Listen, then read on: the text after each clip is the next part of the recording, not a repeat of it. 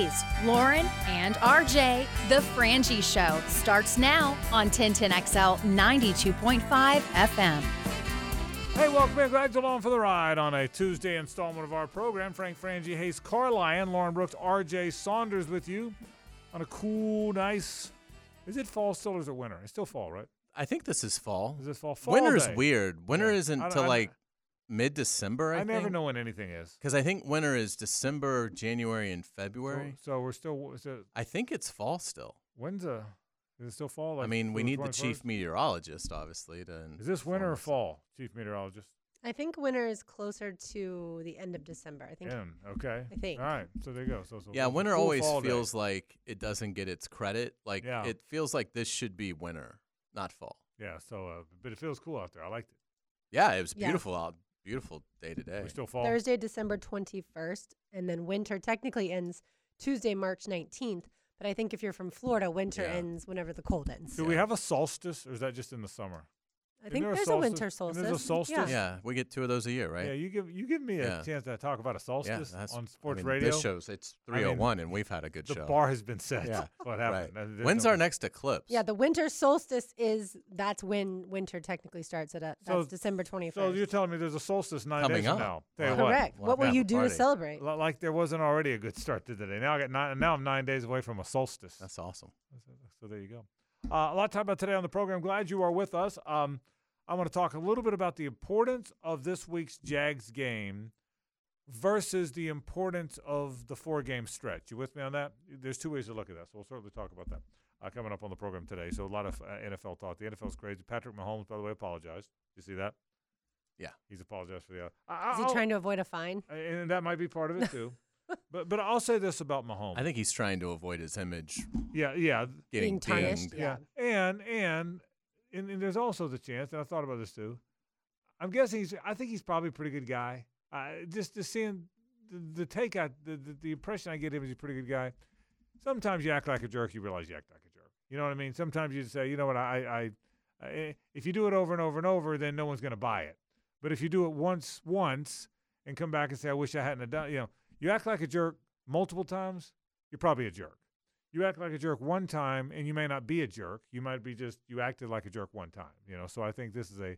I, I think I think you look at people way different based on that. And I, I mean, he hasn't had any outbursts like really inappropriate, has he, in his career? No. I, I, I don't think so. I, I think he's a, I think he's been a pretty straight shooter. So so, so good good for him. So uh, a lot to talk about today on the program. We'll talk a little bit about Jags. Uh, I want I got a theory about is it Brian Taylor, the JUCO guy Florida got? Yes. Got a theory about him. We'll talk about him. I want to look back at. I- I'm to an interesting look at Florida State's roster from last year. Some of the key guys. If you look at their years, it might astound you. Now you know kind of some of the story, right? But if you look at their age and their years, it might it might really kind of astound you. Uh, I'm, I'm telling you, just you can't imagine, you know, how long some of those guys have been around. I think that's kind of the story. So we'll certainly talk about that coming up on the uh, program today. A lot of things to get to today uh, on the show. How important is this week's game, Hayes? I'm gonna be in the minority here. I honestly I don't think it's incredibly important. Um, because I just I see the team for what it is. I don't think it's a team that can get the one seed, and uh, and, I, a I don't think they're gonna win the game. So it's it's hard for me to sit here and say oh it's incredibly important in a game that I don't. I honestly I think they've got like a 25 percent chance of winning. Um, but uh, I think to me it's you've got to find a way to three and one in your final four. And since the uh, three after this, I think are very welcoming games, very favorable games. I think it it diminishes the importance of this. It also helps that the Colts and Texans lost last week. Look, Right. if if they'd won, this game would be monumentally important. Right, that's right. But I think with I think Houston's getting ready to really fade if CJ Stroud misses time with the concussion because they're going to be atrocious without him. And Indianapolis, I just can't buy into as being a real threat to to get ahead of the Jaguars in the standings. Remember, they have to get a game better than the Jaguars because the Jaguars swept them. So I think because of that, you know, it's important if you still want to remain in the race for the one seed. I just think this team is too beat up to, for that to be a real realistic goal. So for me, it's not that important. I mean, it'll be fun, and hopefully it'll be an electric crowd, and, and hopefully they pull the upset. But I don't think if if they lose the game, I'm not going to come in here Monday and be pressing the panic button. Well, I think it's important that the defense plays a lot better. It, does that lead to a win? Not necessarily, but if the Jaguars defense doesn't have blown coverages and can contain Lamar Jackson and the Ravens to low 20s, I think you at least feel better about this defense moving forward.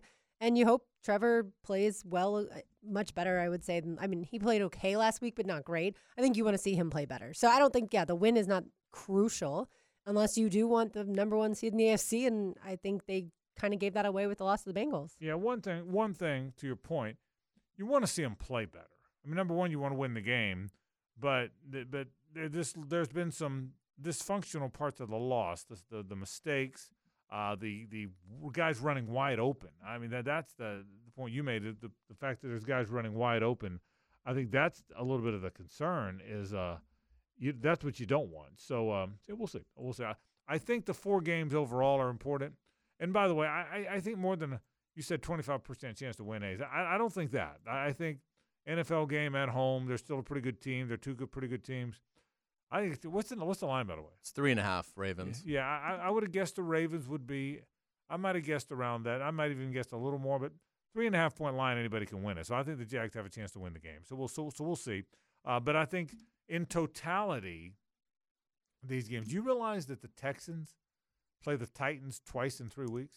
Yeah. I, I didn't. I, I missed the fact they hadn't played, which is great because normally in that circumstance it's a split. Yeah, and if you're the Jaguars, that a split does wonders. Absolutely, you. would you'd love to see Tennessee one you, one of those teams lose a game to Tennessee. Yeah, the uh, the Texans have a really interesting. So I'm going to go through the schedule of all. Remember, you got a one game lead with four to play, meaning the Texans and the Colts trail by one with four to play. And to your point, uh, the Jags have done very well against them. So, so we'll see what winds up happening uh, today on that. Uh, I'm going to make a point about this guy Brian Taylor because there's a significance to him. I don't know much about him, but there's a significance to him, and I'll certainly talk about that. Quarterbacks: Riley Leonard's going to Notre Dame. Um, DJ Uiagalelei to, to FSU. You like that? You like him to FSU? If you're FSU, do you like it? I think I'm lukewarm. I mean, it's it's better than probably the in-house options, but I would have rather had someone else. I think he's been inconsistent in his career. I, you know, I I think it's a good move for more him than it is FSU. You know, I, I think he's going to be developed well under Mike Norvell, and so I, I think for DJ, I think it's a good choice. Yeah, I mean, I I would say that I I think from an FSU standpoint, you like the experience, the familiarity with the league. Now he didn't play particularly well in the league, but I do think I do think Clemson's offense had gotten really stale. And I think Dabo Swinney acknowledged that and went out and, and got Riley to uh, to run his offense this year. And so I you know, I, I think that that allows me to give DJ a little bit of a pass here. So I think it's a it's a good fit. He's experienced. He's thrown almost 1,200 career passes in college. Uh, so you know you love it from that experience standpoint. It does make me wonder what sort of happens to the room, right? Because you know, I mean, you've got it, like like it does with any program that brings in a transfer. It's like you've got guys that have been sort of waiting their turn, and uh, and so what's going to be the reaction when you hand the keys to uh, to DJ? because I'm never going to be able to say his last name. Uiagalelei. Yeah. Uiagalelei. Yeah, that, you got it. DJ. I, I didn't have it until I called. I called the Clemson Georgia Tech game. No. Forcing me last year to learn it. Do you look differently at a quarterback who's on his third school than you do a quarterback who's transferring to his second school? You would have over the years. Now, I don't want to say it's common, but it's more common. But yeah, there's there's an issue if you keep changing. There's there there. In fairness to him, the Oregon State thing blew up the league blew up, the coach left. So I don't think this is a typical. I mean, he this is a guy that was pretty loyal to Clemson, got to Clemson, didn't work out, picked Oregon State, had a pretty good year, but then the conference blew up. The Oregon State got left behind. The coach left. The quarter, the coordinator left. I think at that point, you give him a pass on the third school. I can understand I that. It's a little fifty-seven percent completion this year. That's where I think I always look at completion percentage for quarterbacks. That's where if I'm an FSU FSU fan, it's like, yeah, he has experience, but I, I need a better passer rating than that. Yeah. So Or so completion percentage. yeah. So he's. I, I guess I'm I- talking. I- it's going to be hard for whatever they decide to do for it not to be a drop off. right. It's Well, just of course it's going to can, be a drop off. can you Right. save it from being a massive drop And off? and is it better there? And I'm, we're going to get to this later in the program. But is it better there than just eh, Brock Glenn looked terrible, but he's not terrible. He just wasn't ready to play. He's a freshman that had never played. He's I, I I fail to believe that Brock Glenn all of a sudden isn't a very good player because of what happened in a game he was thrust into. Um, Vic Rodemaker's been around there a long time. So the question is, and I, we'll get into this later, but does the new guy come in and he's automatically the starter like Mertz was or like most of them are, or does he come in and compete? And does he come in if he's anything other than the guaranteed starter? So yes, that's that's kind of the question. You generally know which schools want a guy to come be the guy, and which schools are willing to let you come. Uh, Spencer Sanders went from Oklahoma State to Ole Miss. It's clear he wasn't guaranteed the starting job. Yeah, that, that's went- still just still amazing. and he's still there. And he's still there. And he's still he- and Jackson Dart came back, and he's still there. right. Uh, when Jackson Dart said he was coming back, I was then convinced Sanders would be in the portal, and he still could, I suppose. But as of now, he's still sitting on the bench, and yeah. It's the power of the Grove. Now I've been to the Grove. Yeah. Okay, I've been to the Grove. just so you know, the Grove has some power. It Th- does. There is some power there. So, all right, a lot of things to talk about today on the program. Glad you're with us. Uh, when we kick this thing off, we'll talk a little bit about um, uh, the Jags, the importance of the game, the importance of this four-game stretch uh, in a bit. We also have a Duval County Scholar Athlete of the Week coming in right now. We're going to kick off the program with our Duval County Scholar Athlete of the Week. That's how we'll start the program. We'll toss some Jags and more after this. The Frangie Show, live from the Hastings Injury Law Firm Studios on 1010XL. Hit back with Hastings. And now, this week's Scholar Athlete of the Week. Brought to you by Southeast Orthopedic Specialists and the Plumbers and Pipe Fitters Local Union 234 on 1010XL. And we welcome you in to our Duval County Scholar Athlete of the Week, Jessica Omena, Senior at Atlantic Coast. Jessica, so nice to see you. Congratulations and thanks for hanging out with us today. Thank you so much. Thank you for having me. Absolutely. All right, so you play both basketball and volleyball, but you love basketball more. Yes, definitely. And why is that?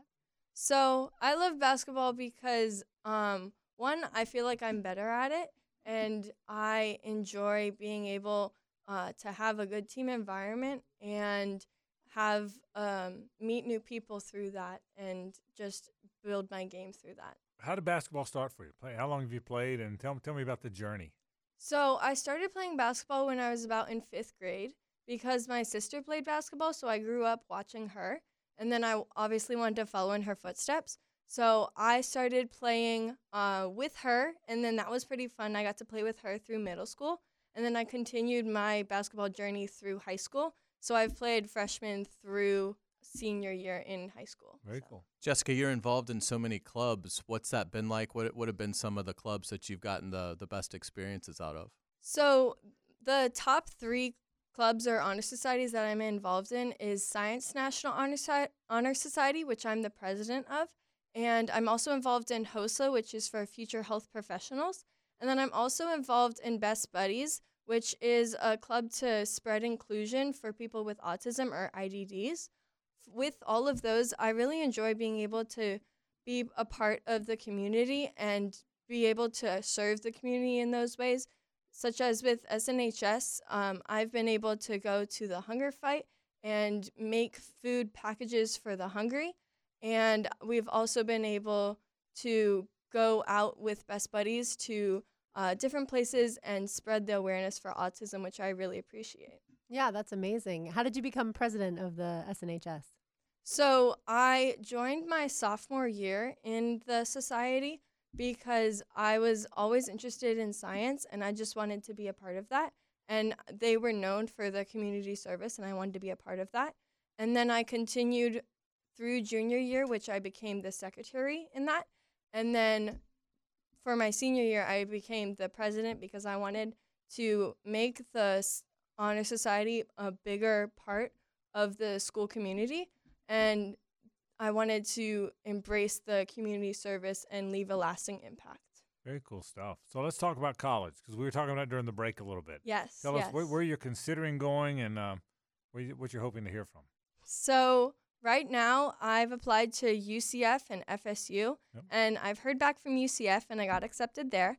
and I'm waiting on an acceptance from FSU, which actually comes out today. So we'll be looking forward to that sometime later today. We've kind of already checked, didn't we? We checked. About yes, minute- we checked, and the we- email has I not mean, come yet. we But we uh Miss Tally asked Jessica to check the email, so she checked it a minute ago. Right. It'll be there any minute. You're going to get accepted, all right? But it, it- Okay, I hope so. I think you're going to get Yeah, accepted. here, here's a message to Florida State. Take her and accept her. right. 4.0 student, 1320 on the SATs, and obviously uh, does a lot of, of incredible extracurricular athletically in the clubs, and uh, that's fantastic. So, what, what in terms of a career, what what do you have in mind? So I'm interested in becoming a physical therapist, um, and that originated from actually a middle school assembly that I had. And fun fact, I wrote my college essay about that and how that one like 15 minute presentation transformed and like shaped the rest of my life to be who I am today. So um, I've always wanted to serve people and help people in that way. And when I found out about physical therapy, I just loved how that was going to be a part of my life. And I've had the great opportunity to intern at some speech therapy offices and occupational therapy just to narrow down that I too truly want to be a physical therapist. That's interesting. We have a lot of scholar athletes that say they want to go into physical therapy or become an athletic trainer because of an injury that they sustained Mhm. and then in dealing with the people. But yours wasn't that at all. It was middle school. Yes, it's definitely not the normal path for that, but I I do also feel like part of it is my involvement in sports that I do see the injuries that other people go through and I get to see how they go through physical therapy to get to the place that they are today. All right. Well, Jessica Oman is our Duval County Scholar athlete, great student, terrific basketball and volleyball player. Has already been accepted to UCF, and I think by the time she gets home, we'll be accepted to FSU. So, hey, thanks for coming by. Congratulations. Thank you so much. All right, Jessica Oman from Atlantic Coast uh, did a terrific job, and uh, she's been accepted to UCF. And I agree with Hayes. I think that acceptance letter from FSU is coming like uh, any minute now. Maybe before our next break would be my guess. Absolutely. So she's very sharp. So we thank Jessica for coming by for sure. Uh, let's talk some Jaguars. All right. So I want I want to look at this thing in totality. You've got a one game lead. All right. So you've got a one game over the Colts really one and a half because you've beaten them. You swept them. The the schedule looks like this for the Jags: Ravens at Bucks, Panthers, Titans. Let me give you the other schedules. The Texans, Hayes, they're at Tennessee, home against Cleveland, home against Tennessee, and at Indy. All right. Of those games, They could be one and three in those four. they could. They could. We'll we'll we'll have to see them one how how how C.J. Stroud comes out of protocol, the concussion protocol. Cleveland certainly we saw how physical that that football team is, and Joe Flacco kind of found a little something, didn't he? So so we'll see there. Uh, the Colts they play Pittsburgh, who I don't think is very good. They're at Atlanta, who I don't think is very good. Home against uh home against the Raiders, and then home against Houston. They may have the easiest path. They do. They of, of the four team of the three teams, Pittsburgh, Atlanta, Raiders. I think they're winning all those.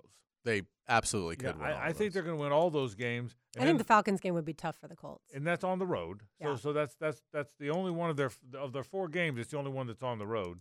Uh, the toughest team, in my opinion, that any of the three play in these twelve games is the Ravens. That's that's the best team one of them will play, and that's Jacksonville. So it's not out of the realm of possibility that the Jags lose to the Ravens, the Texans win in Nashville, the Colts are going to win at home against Pittsburgh.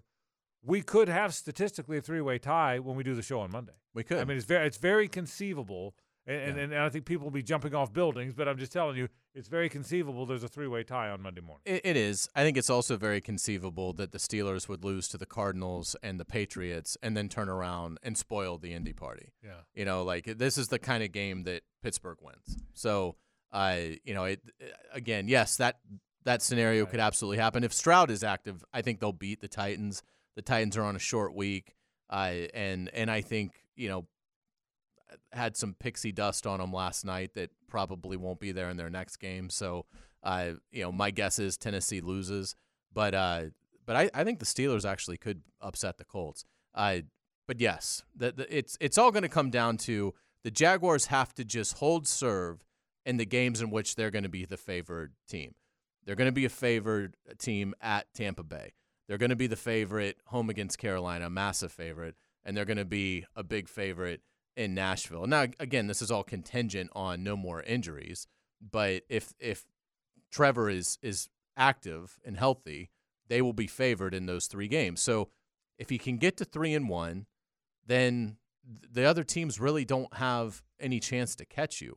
So that's to me where it, now you got to beat Tennessee because you that that could be a game you have to win to get the to to have the season tiebreaker over Houston. But uh, but again, I mean, I know the Titans pulled one out last night and upset the Dolphins.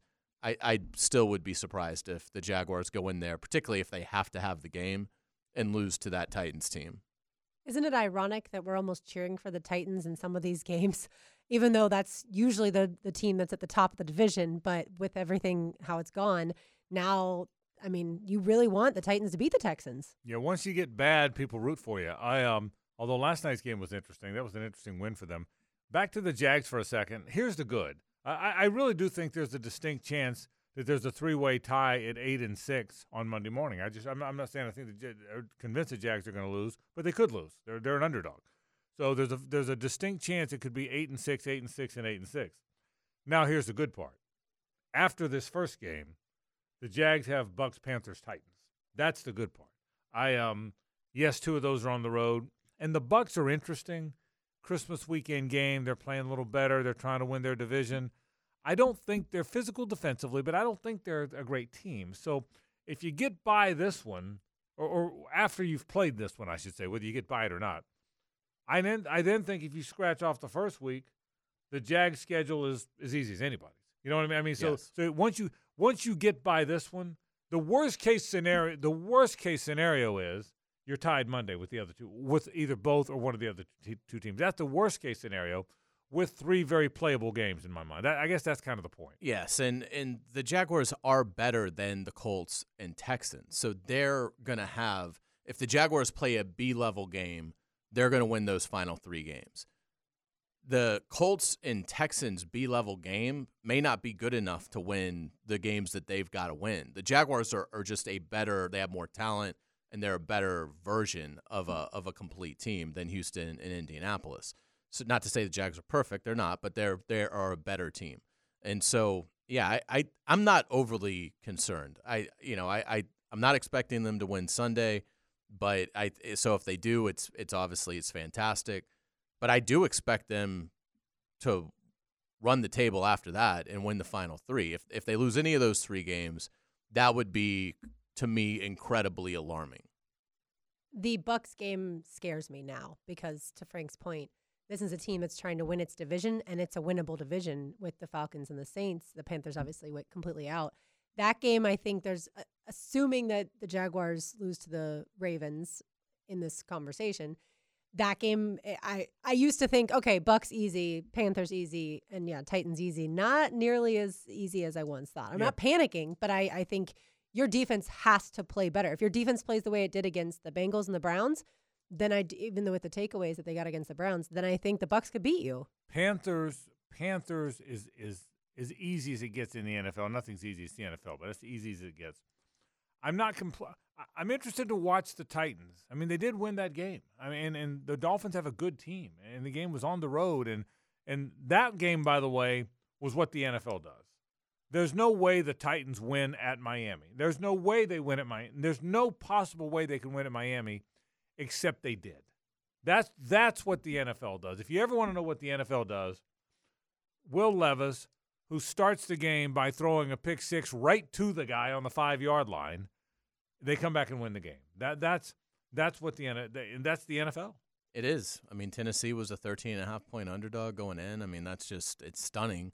And uh, you know, it took the Dolphins collapsing. I mean, all of a sudden a Vic Fangio defense can't solve Will Levis uh, and DeAndre Hopkins and you know, the Dolphins had a chance put that game away. There's 2:30 on the clock. You're getting the ball back. You know, you've got this high-powered offense. I understand Tyreek Hill got injured in the game, but I I mean, that's where you've got to go get those two first downs and they go three and out. Uh, not only do they go three and out, they had a penalty on third down, so Vrabel only had to use two of his three timeouts, and uh, and Levis leads him right down the field and scores. I mean, it was really impressive, and and the analytics won the day because Vrabel went for two down fourteen, got it. So then he was down six. So when they scored again, they just kicked the extra point to to win the game. So that's an example of of seeing how that can work in your favor. Uh, you know, it was just it, it to, to me it speaks volumes more about what just complete frauds the Miami Dolphins are. They're just they're they're total pretenders And if you because look at they're who- not you look at the physical who they at Yeah. all. Yeah, They're not physical at all. Right. And when and when they don't have their speed, they're they're just they're they're a bad team. And if you look at the who they beat list, Yeah. I mean, so, sometimes I think it's the NFL winning is winning, but if if if there's too much of a disparity between the teams you've beaten and the teams that beat you in terms of how they do against everybody else, that's pretty glaring. The Dolphins won, don't you? th- I mean, the Yeah. Dolphins they really have beaten. My hope is that the Jaguars will see the Dolphins in the second game. You know, You know, in the first game, you're probably looking at a Cleveland, maybe a Buffalo or Cincinnati. Right, we'll right. see. Um, my hope is that Miami can somehow win its game because I think the Jaguars would, I mean, convincingly beat the Dolphins. We'll take a break. When we come back, we'll talk to some NFL. We'll talk some college. Got a lot to do. Glad you're with us on this Tuesday. Our Tuesday is always brought to you by the Nimnicht family of dealerships. That means Nimnicht Chevrolet on Cass at Nimnicht Buick GMC, located on Phillips Highway. Been buying cars from Nimnicht since 1982. I don't plan to stop. You want to go to a right place to get your car? You want to head to Nimnicht. More in a moment. Stay with us. The Frangie Show, live from the Hastings Injury Law Firm Studios on 1010XL. Hit back with Hastings. It's a Nimnicht Tuesday on The Frangie Show. Nimnicht, your friends in the car business since 1941. Always a Nimnicht Tuesday here on the Frangie Show. Frank Frangie Hayes Carline, RJ Saunders, I'm Lauren Brooks. Band, please, gentlemen. It's my guilty. I told you it took 25 years before I could admit I liked them. I, I mean, it, uh, listen, I'm, I'm still I'm still a little nervous about admitting it, but I can admit it now, right? I love them. Yeah. You know, and you, uh, you've admitted it out of the gate, but you were also nine. yeah, I, lo- I Okay, was a kid. When you were but- nine, it was easier. But you yeah, know? but I mean, the videos were incredible. Yeah, I, I mean, mean- "Hungry Like the Wolf" is one of I think the best, most creative videos ever done. It's almost got like a Raiders of the Lost Ark theme to it. Right. It's like shot in this all these exotic locations. Right. And it's awesome. Let me tell you, back in the old days on glory days on Bay Meadows Road, the single days, mid '80s. If you're sitting around, you just played 18. You uh, you wrote 78 stories for 17.3 and Benny's. You, you got there, you, you had a beer, you kicked your, all your buddies were sitting around. You know what you didn't say? Hey man, have you heard that new song Rio? Okay, okay. You just just, just something probably didn't, just didn't really come out very often. So, uh, I- I- but I, I love. I always liked them. I always Yeah. liked them. So. Is that still the same way today? Like people can't. I don't know. I, it's been so long since I. First of all, I've always had guilty, Yeah, like well- pleasures in music that I would like never admit that I Yeah. like. Even now. yeah. Well, I- yeah, I'm I- trying to think of like what would be one now, a song that I like that. Go ahead. What were you gonna say? Well, I was gonna say I was. It's been it's been so long. I was gonna say it's, it's been so long since I've been cool. The better way to say it, it's been so long since I've wanted to be cool. So I don't really care. I don't know anymore. I don't. You know what I mean? Now you just Yeah. like what you like. You know. But but back in the day, you had to like what you thought was cool when you're in Yeah. your twenties. right. So I don't know if right now if there's any. I, I no one I don't even know who the bands are today. So I wouldn't even begin to know. you know? yeah. Like I like a lot of like Olivia Rodrigo and uh like the new Taylor Swift stuff. You know, I like stuff Yeah. like that. Um So yeah, I think if you can admit to that, then there's no such thing as a band you couldn't admit to. What about in your world? Is there stuff? I mean, I mean, in country, as y'all know, there's kind of a divide between people who think some countries too pop and other countries better, you know, that kind of thing. But so there's snob. There's even snobs in country music. oh, of course. I had no idea. Oh didn't know. yeah. Like people say, for instance, like I'll just throw out a name, uh, Luke Bryan. People would say like he's way too pop or party country. He's not bro country is what some people call it. He's not like real country. It's there's always that in music. People like to s- stick their nose up at stuff. But don't they all? I didn't know that. I, I knew. I, I knew there was a divide between like old country, like like old. I mean old old. I mean Waylon and Willie old. Mm-hmm. And then there was '90s country, which was Toby Keith, Garth Brooks, and then there new. I knew there was a divide, but I, you know what I mean. I didn't know, Sure. but I didn't know there was a divide among. I thought now Yeah. they all wore T-shirts and trucker hats and jeans and and they're named Brett or Dylan or Dusty, and they're all the same. But there, but there's a division. Like Chris Stapleton Well, is in a different. different category Yeah. than a Luke Bryan. I don't think you'd ever see Stapleton go on tour with. And I, I'm Yeah. not picking on Luke Yeah. Bryan. Luke Bryan's fine. I'm just saying different style of well, country. well, well, to your point, Chris Stapleton and wearing the T-shirt, the trucker hat, and going to the gym for three hours before he plays that night. I mean that that that's the stand. That's the country guy I kind of might have been guilty of making fun of. But Chris Stapleton ain't that guy, right? I mean, he- No, but and Yeah. again, it's it's all over the place because that's how music is. There's people like Florida Georgia Line. That's a, another Yeah. example, Frank. People have thought Florida Georgia Line was way too pop too and pop. not country enough, and in the end, it's whatever the masses tend to listen to. That's who becomes famous, and don't be mad about Well, it. Well, I've always said that. I've always said, not everybody said that, but I've always said, appreciate your music and don't judge anybody else's music. So, I so I, I, I agree with. I, I, by the way, I love Florida Georgia Line. They're, they're like, I think they're one of, they're a lot of fun. They all, Too bad they broke up. You're right. The songs all sound the same, but I still, but I like the sound. So, so there's that. Uh, Alton, I want to talk about quarterbacks for a second. So I got thinking about this with the Mahomes, with the Mahomes uh, outburst. Do you like Patrick Mahomes? Do you like him? Not really. You know, because he plays for the enemy, or you just don't like him? Uh, I mean, it's hard. to I've like- never really liked him for a variety of reasons. Um, I didn't really like him as a prospect. Yeah. so he proved me wrong there. I, I, yeah, I was lukewarm on him. Um, and obviously he ended up being like the greatest player of this generation. And by, so, the, by, by the way, just for the record, my buddy Jeff Lageman thought he had the best arm talent he'd ever seen. He was Yeah. dead right. But most of us didn't think he'd be this. yeah, and so I mean, I didn't have now that. that doesn't have anything to do with him, Yeah. but that's just I tend to I if I however I thought of you as you were entering the league, if you prove me wrong, I tend to hold that against you. um, I respect that. and Very uh, um and then I You must hate Graham Mertz, but please continue. and then uh just really hate him. So, um I, you know obviously he's been a, a a thorn in in the Jaguar side now. Uh so you know that certainly carries it over. Um this is also going to be like a real uh geeky reason to not I've like really never had him in fantasy football ever. So I've always pulled against him to do anything cuz anytime I've played I've I, pretty much anytime he's done anything amazing, it seems like I've been playing him that week. Gotcha. So uh, so that is uh, you know just a personal dislike because he's Right. cost me there, all right. and uh, and he's a whiner. you like, know? you like Mahomes? I respect him. I respect his Well, yeah. greatness, but as far as like cheering for him, absolutely not. Well, I don't cheer for any of the opponents, right. but I just But I think he's got the Yeah. extra annoyance because of all the commercials. Yeah, he's yeah. so in your face. I get that. We I started to that. feel that way with Aaron Rodgers. Now Mahomes. see. Also, his voice, I think, I find annoying as well. See, I think he's And a li- I, th- I find him to be a likable guy. Uh, Aaron Rodgers, I don't. Um, I, I, I find I find him to be a likable guy. But I'm thinking about the quarterbacks now, and uh, there's all the rage on all the young quarterbacks. But Mahomes is struggling. His team's struggling. Part of that, to, to the point you made yesterday, Hayes, no receivers. Joe Burrow is hurt. Um, Jalen Hurts, that that uh, that thing's fading a little bit. I, I'm one. I'm looking. I mean, Lamar Jackson's a very good player. Whether people give him credit or not, he's a very good player. Justin Herbert's gone for the year, as Burrow is. It's interesting where this young, where where all these young guns are going. Tua's just okay in my mind. So Tua just lost and just okay. Burrow gone for the year. Herbert gone for the year. Uh, looks like Mahomes is really struggling. It just, I, I'm wondering if we did this list again. Trevor's climbing up that list, but Trevor doesn't have the touchdowns interception numbers that he thought he would have. I mean, if we're being honest, Yeah. No, he doesn't have the touchdown interception numbers I thought he would have this year.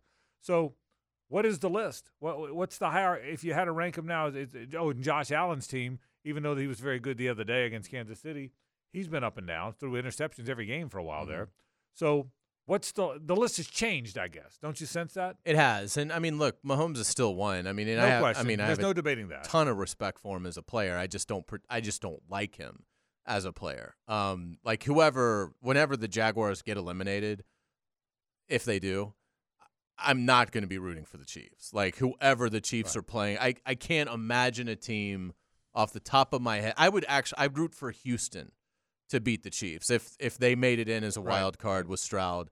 I, I would pull for Houston to beat the Chiefs. Um, and uh, so I, I really can't think of a of a matchup in which I would I would want the Chiefs to win.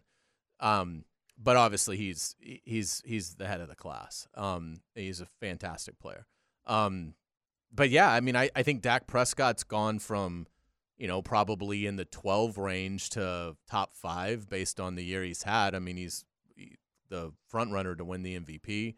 Lamar Jackson's really had a great year. Had you know, year. he's so He's far he's been able to stay year. healthy. You know, that's been something that we've talked about endlessly is will Lamar Jackson make it to the Sunday night football game? Well, He has, and a lot of his colleagues have not uh, around the league, as you mentioned, Burrow and Herbert.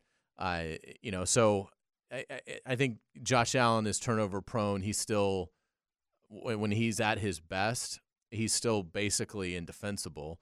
He's he, no one wants to see Josh Allen in the tournament.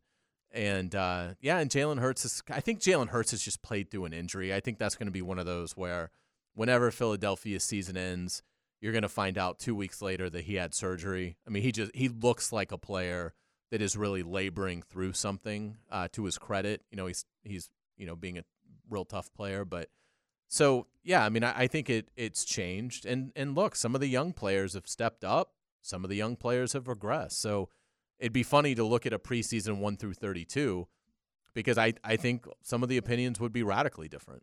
I think there's two names that you didn't mention that I would also throw in the hat, and the sample size for the first one is still somewhat small, but Brock Purdy is Thought about him. to this point played incredibly well. Yes, he had a, a three game slump, but overall he's been really good when he played last year and really good for the most part this year. And Tua Tagovailoa, I mean, he yes, he's not as good without Tyreek Hill, but Mahomes isn't as good without Tyreek Hill. So you've got a player like that, you you may as well uh, find him a ton. I think both of them deserve. I think I I always said for last year Brock Purdy, well, let's see him do it again, and he has. And Tua, can he stay healthy? To Hayes' point about Lamar, and so far he has. Uh, Tua, Tua, I did mention Tua, but I but I don't I don't find him for me, for me, he's probably not a top five or six guy, but that's just me. Brock Purdy, though, is an interesting case. Brock Purdy, no one wants to rank him high because he's drafted so low and he doesn't have the big arm talent. But Brock Purdy's pretty damn good. Eh, there's the belief out there that the 49ers are so good that anybody could play quarterback. That's not true. In today's NFL, that's never true. It's never true in today's NFL that you can just put anybody out there long as everybody else is good. You have to be good at quarterback. And Brock Purdy's pretty good. Against a different good – it's more Bob Griese, Joe Montana, lay the ball in there good, not rifle arm, outrun everybody, all the traits good. But he's pretty good. I, I, I agree with that. You said something there that I've been wanting to ask you guys for a while. Uh, Trevor Lawrence, are there times that he needs a softer touch on the ball? Is he throwing bullets every single time, and that's a little bit more difficult for the receivers? I think he, I think he's got every throw. I, I think he I think he knows yeah, he could. All young players with big arms have to learn when to feather it. I, I think that's true. Where the guy doesn't have as big an arm, it does it comes more naturally because he, he can't drill it. I think I think Trevor can make. I think I've seen Trevor lay balls in there with touch. I think the more the question becomes, and I hear more coaches say this: when you get into the league, do you know which one to put air under and which ones to drive? And I think the more you play, the more you get that. But uh, so so no, I, I get the question. But I but I will say this: Trevor still has kind of where I was going with the segment. Trevor still has an opportunity in my mind to be a top three or four quarterback in the league. Um, I don't know that I see him passing, in my mind, the two best guys, Mahomes and Burrow. But I see him passing the rest of them. I, I, I see him. I that doesn't mean he's there yet. But if the, if the next group is whatever you Tua or Josh Allen or Justin Herbert or whoever, Brock Purdy or CJ Stroud, who's suddenly in that conversation, if that's the next group, I would not be surprised if two years from now, Trevor Lawrence is roundly considered one of the best three quarterbacks in the league, along with Patrick Mahomes and Joe Burrow. I'm not saying that's where it's definitely going to land. Would not sh- would not surprise me at all. Would it you? It would not surprise me at all. I, I think he's he's done a really magnificent job this year with a lot of the intangibles of the game uh, playing through injuries, being there. I, I, you know, I think he's shown good leadership. I think he's made good decisions. I, you know, for still being 20, what is he, 23, 24? I mean, it's, I, he, he's still three or four years away from the prime of his career. So, yeah, there's there's no reason to think he's very coachable. Um, he's in a stable environment now. He's going to have another off season. I, I think I think Trevor's getting to the point. This is something that we'll discuss when we get into the future build of the roster. But and obviously they're going to have to devote some resources to the receiver position because uh, at this point I don't think you would bring back Calvin Ridley. So you have Christian Kirk, Zay Jones probably comes back, and Parker Washington. I think Trevor's getting to a point where, look, if a first round receiver is staring you right in the face, you want to take him, great. But I think Trevor is is elevating his play enough that you can go third, fourth round receiver and expect that Trevor Lawrence is going to be able to turn that player uh, into the production of a first round player uh, that he's going to be able be able to elevate those around him, and you know it'll be interesting to see how the Jaguars approach it. But that's what the the great quarterbacks do. We make fun of Green Bay for not investing a first round receiver in the entirety of Aaron Rodgers' career. Well, they kind of took advantage of having a player like Aaron Rodgers, where they're like, let's be good on defense. Let's let's build a, a strong offensive line because we know we have a quarterback that's gonna make it as as easy as life can be for a receiver in the NFL. And and so you hope that, that that's what Trevor becomes. I think there's a good chance Trevor becomes that because he seems to really embrace the position, his role, uh, and and I think that because of that, he's only going to get better the more defenses he sees and, and players he goes against. Parker Washington, I think, is the prime example of that. Drafted in the sixth round and has two touchdowns in back to back weeks, his first two NFL starts as a receiver. That's what Trevor Lawrence can do for a player. Yeah, he's he's and he's also pretty good. But but I, agree with you. He's playing with a good quarterback. Uh, one final NFL note because I want to get to some college stuff.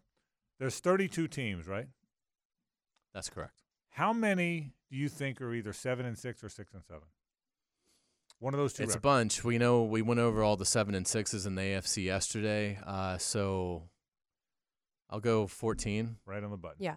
There's four. There's 14, 14 of the 32, almost half, are either seven and six or six and seven. Isn't that amazing? The and league office that, has to be beaming over that. Has to be, and maybe it's that way every year, and I'm just noticing it. Nah, there's more parity this I year. Mean, it, Here's yeah. a stat for you, Frank. To your point from Adam Schefter, heading into Week 15, 30 teams remain in postseason contention, and 24 teams are either in playoff position or within one game of a playoff spot. Pretty amazing stuff. 30 out of the 32 are still in postseason contention. Which means that this last this stretch of four games is so vitally important to so many teams. Obviously the Jags, but many, many more. We'll take a break. Some college talk coming up after this. I want to talk about recruiting. Stay with us.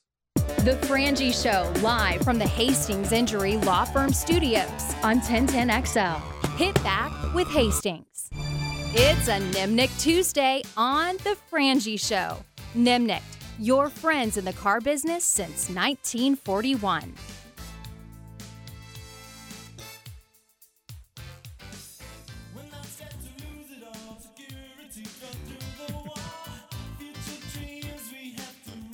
'80s day. Oh, you kid! I'll go all day long. Yeah. I like the '80s sound. I did too. You gotta love it, didn't you? Ah, it's unbelievable. If he plays "Take on Me" next segment, it's going to be like all I can do to keep it together. Take on Me by who, Lauren? Aha. Very good. You couldn't slip that by her, could you? Fantastic. The um. All right, so Brian Taylor is some JUCO guy that signed with Florida, right? Mm-hmm. Uh, committed, yeah. Committed. I meant committed to Florida. 6'5", 260 edge guy. He's like pretty good JUCO guy. Here's the significance of that. Number one, I'm guessing he's in his twenties. I have no idea, but right? Yeah, I would think he almost. Yeah. Yeah. Secondly, this begins. Forget the Arkansas game. Forget the FSU. Forget forget last year. I, I like I've been saying all along. They're not firing Billy Napier. So it doesn't matter if you want him fired or not. He's not. This begins the Brian Taylor begins the. I guess Will Harris, the coach, this the, the DB's coach. This begins the journey of whether or not this thing's going to work. Stay with me. Now, parts of that journey are keeping Lagway and X, who I don't think they're going to keep, but Lagway and some of the other guys, having a good class on the 20th, which is a week from tomorrow, right? It's it's going into spring practice with a little energy because you you ha- and having a good portal year, which is probably more important. Seeing how you come out of there, beating Miami, you know what I mean. This is again. I'll say what I said before, Hayes. I thought Billy Napier would get four years, no questions asked. I was convinced of that, convinced of it, because of how dysfunctional they lo- they will look last year and how Gator Twitter lost its mind and, and, and everybody and the way it, the way it all played out. I think he lost a guaranteed year. If he had a guaranteed contract, I thought he lost. I think he lost a guaranteed year. That, that that's the way I see this. I think he gets that year back with a good journey, which starts now. You with me on that? Mm-hmm. So this is when the journey starts.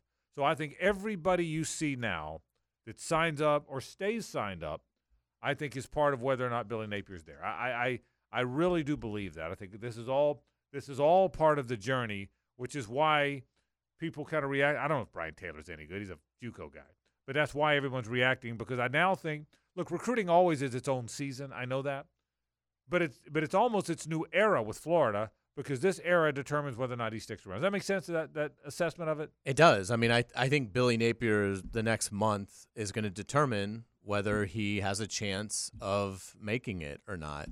Because if they're woeful in the portal, I mean, if they're taking guys that no one else really wanted, didn't have a lot of buzz, uh, if this class, which I do think has now become secondary to the portal market for Florida, but if this signing class does drop to 14, 15, which is uh, you know, that's that's where Dan Mullen would have had you, then uh, you know, then I, I think you, you have real reservations. But look, I mean, if he can be you know hot in the portal, if again, if he is on those lists at the end of this thing that you know, wow, look at the job Billy Napier did in, in terms of getting this guy and that guy and this guy and that guy. And, you know, if he's able to do that and keep this class somewhat together where it stays like in the top 10, I mean, I, th- I think you'd have to tip your hat to him. Now, again, a lot of my issues with Billy Napier aren't going to come back to the surface until the Hurricanes roll into the swamp in game one, because I still don't know about his coaching in game acumen. Is he going to get up 10 nothing on Miami and get to midfield and then decide I'm going to run a reverse and a reverse and then he's going to pitch it back to the quarterback and then he's going to I mean like that's all stuff when when Florida lines up to block a field goal are they going to have 10 guys on the field and Miami who will have scouted this all see all off season are they going to immediately spot that and run a fake that's going to work and keep a drive going like his roster build isn't as big a concern for me. I think he has a pretty good handle on that. It's the in game stuff. And as time goes on, it'll wear off a little bit. When we get in April, the memories that I have now will have faded some. But for me, it's can he coach? Can right. he coach in a game? Well, well but uh, correct. But it's all the bottom line is can he win? That it's it's about winning. And if winning means staying four years to where you have more four stars than they've ever had, and now you're a nine and win, 10 win team, even if you're not a great sideline coach, I don't think he's going to get fired. I guess that so. So the bottom line is winning. Your point is, will he coach well enough even when he has? Oh, look, if he goes nine and three, but the three are games that that he had a blunder in, no one's going to care. Yeah. If he wins nine games with that mm-hmm. schedule next right. year, the three losses that he didn't do a great job in, fans will so, quickly so, get so over it's that. still about Kenny Webb. Yes. Yeah, and I think the most important thing is maybe it's the transfer portal, but I really think it's the offensive coordinator. I think he's got to turn the reins of his offense over because he has definitely proven he can't manage both sideline coaching and calling the plays. But I don't think he's going to. I, I think he's going to. I don't think he's turning it over. But again, and so so we'll see. But again, Right now's the journey. He, he to Hayes' point and to the point you he's not calling a play till August 31st. I, I can tell you that. I, it's but he be, can hire somebody to do so. But I don't think he's going to. I, I, may be wrong, but I I think you might see a coordinator in name, although they've had that. But I still think he's going to call the plays. But but the journey now begins. So so and I do sense this. I do sense Gator Nation's calm down a little. I do sense what we talked about last week even is that the fire Napier, he's terrible, he's the worst coach of all time. There's still some of it out there, but I sense there's, you know what I mean? As you knew it would, I said he, I said he had to survive those last two games that you knew they were going to lose. Now they almost won the one, but you would they. I said he's got to survive these last handful of games that they're going to lose, and he's got to survive the people thinking he's the worst coach of all time, and how dare he be the coach and fire him and fire Strickland and run him out of town, and it's terrible, and he can't call timeouts. He's a bad play caller, and how how how how how. He had to survive all that. Well, he has. The Brian Taylor thing helps a lot because that means despite all that, he's still got a guy coming in. Again, regardless whether you think he's good or not, I just sense following Twitter, X, whatever we call it now, that it's calmed down now.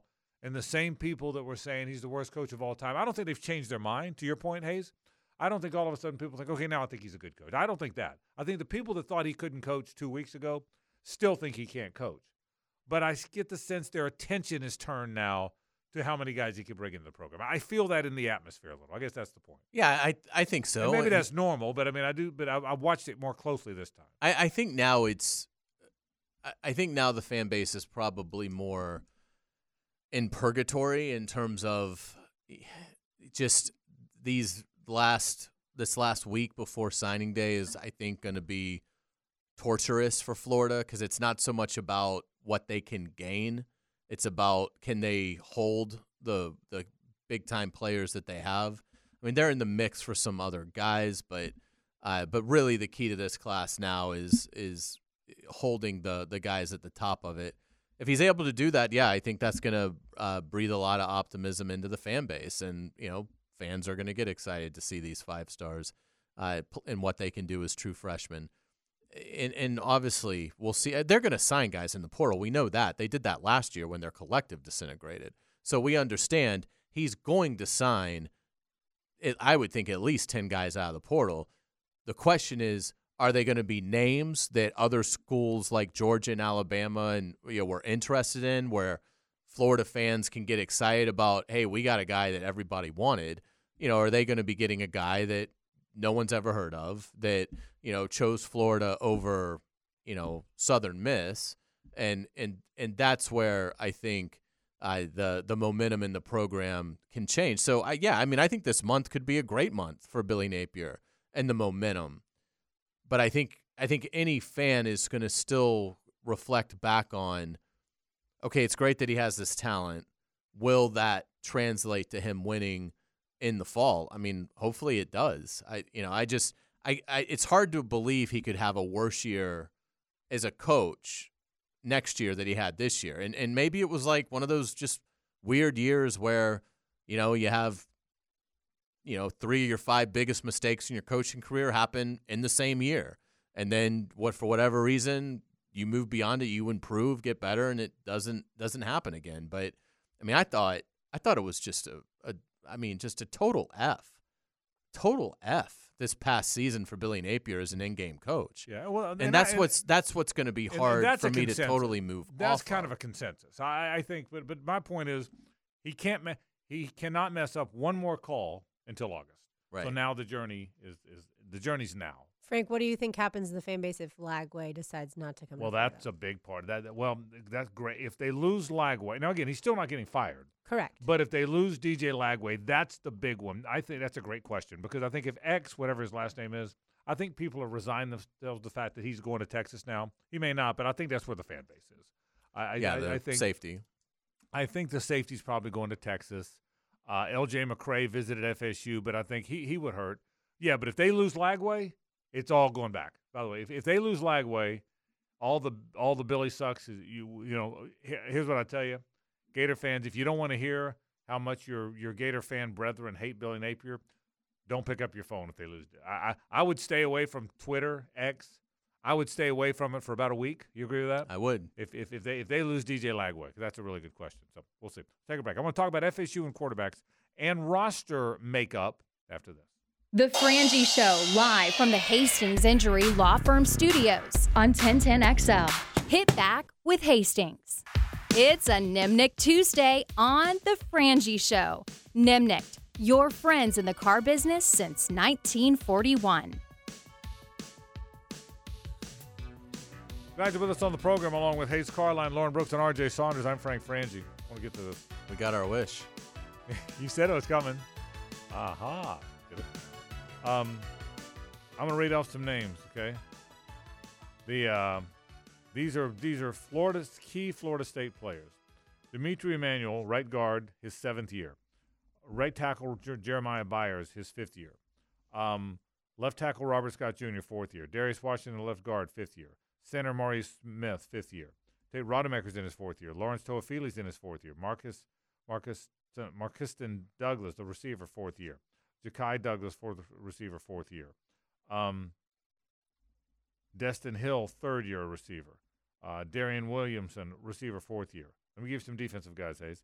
Jared Verse, you know, is in his fifth year. Braden Fisk, you know, is in his fifth year. Fabian Lovett is in his fifth year.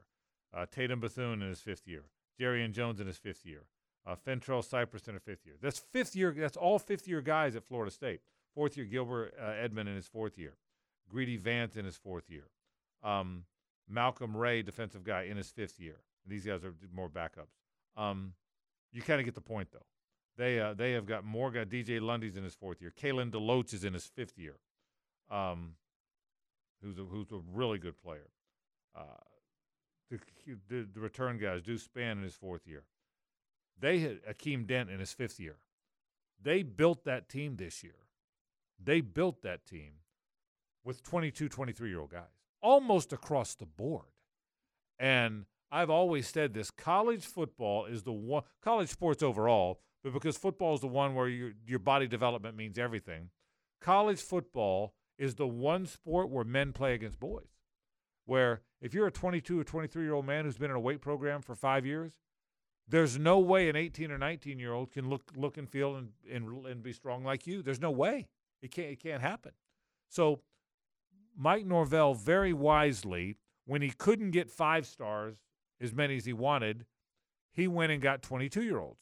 And what an amazing, amazing job. I've never seen anything like it. When he's playing, when they're playing Florida, the average age is probably 22 and a half versus 19 and a half.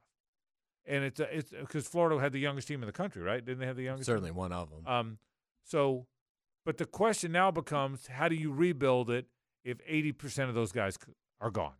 Well, the key is that they were great, you know, in this year. So the the brand is back. Florida State's back in terms of being a national title contender, uh, and so the winning has returned, which is gonna obviously that's the the best thing a coach can have going for him.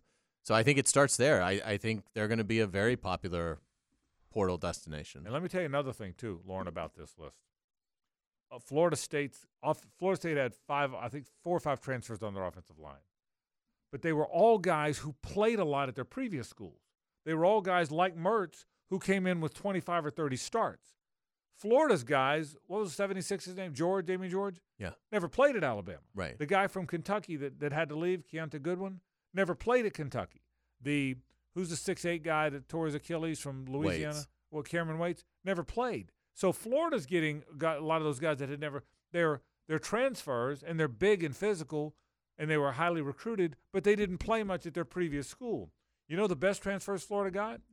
Ricky Pearsall, Graham Mertz, uh, O'Cyrus Torrence, um, Montrell Johnson, all played a lot at their previous school. So not only did they get there as older guys, but Florida State of the four of Florida State's four of, four of Florida State's offensive line starters were transfers, all of whom had at least 25 starts at their previous school. That's how you win. Old guys and old guys that played a lot, like Ricky Pearsall and like Graham Mertz, when they got to the new school. That's what you have to do in the portal. Not just get a guy that was heavily recruited. Again, you and I had joked about the Walker Howard thing. Walker Howard, I didn't care about him because even though he was a four-star recruit that went from LSU to Ole Miss, he never played. Give me a, that's why to me Mertz was way better because he played, and FSU did a bunch of that. Yeah, like Brenton Cox. Brenton Cox never played at Georgia by Correct. the time he came to Florida. Right, he was a guy. Jonathan Greenard Jalen- did play a lot at Correct. Louisville by the time he got to Florida. And look at the difference of them. And Yeah. at the, and One Jalen is Gr- and successful, Jonathan one is Greenard is not. now starting in the NFL. right. Jalen Kimber never played at Georgia. You Right. know, the I mean, so so so the key is getting those old guys. So which takes me to where I'm going with this. DJ Uiagalelei.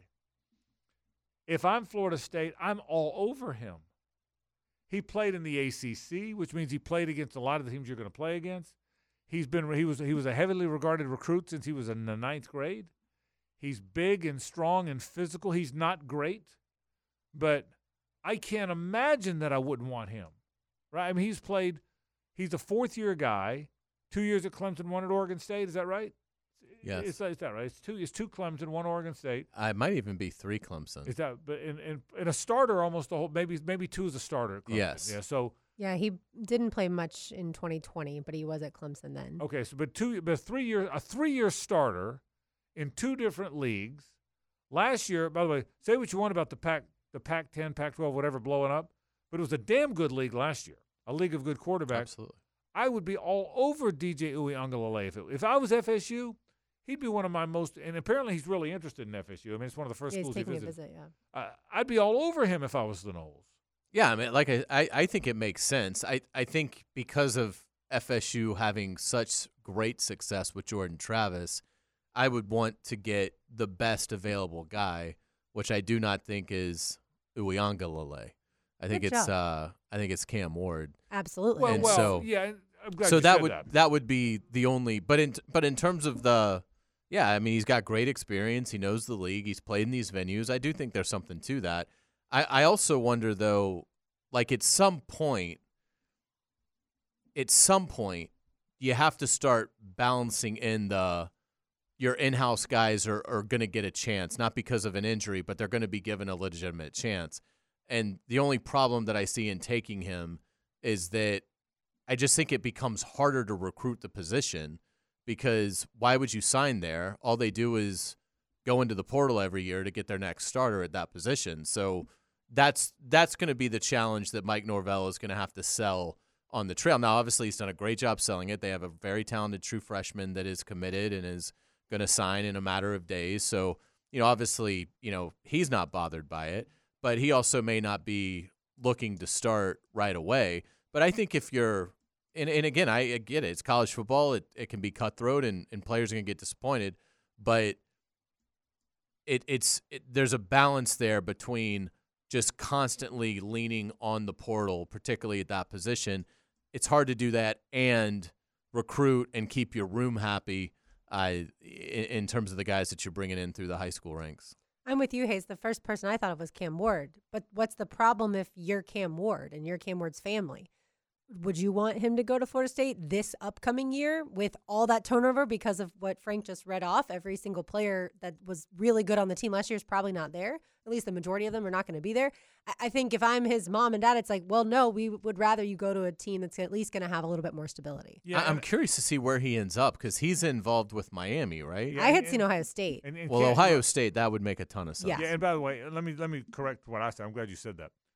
If I could have Cam Ward, same conversation. Whether it's whether it's Uiagalelei or Cam Ward, it's the same conversation. He's for me. played a My- my- bunch, My, yeah. veteran guy has played a veteran guy that's played a bunch is how they've built this Right. 13 and 0 team. Yeah, FSU shouldn't have gotten Yeah. Brock Vandagriff. Yeah, right. Correct. That Right. that that's my point. Right, That's right. my point. The what we're learning is the Cam Wards of the world are doing way better than the Brock Vandagriffs of the world are doing. Way better. Although, if there is a five star, former five star recruit that's out there, I'd I'd like to talk to Brock Vandagriff because Kirby Smart recruited him. Therefore, he's probably really good. Yeah, I agree. But now he's got to learn a new system. He does. and and develop experience.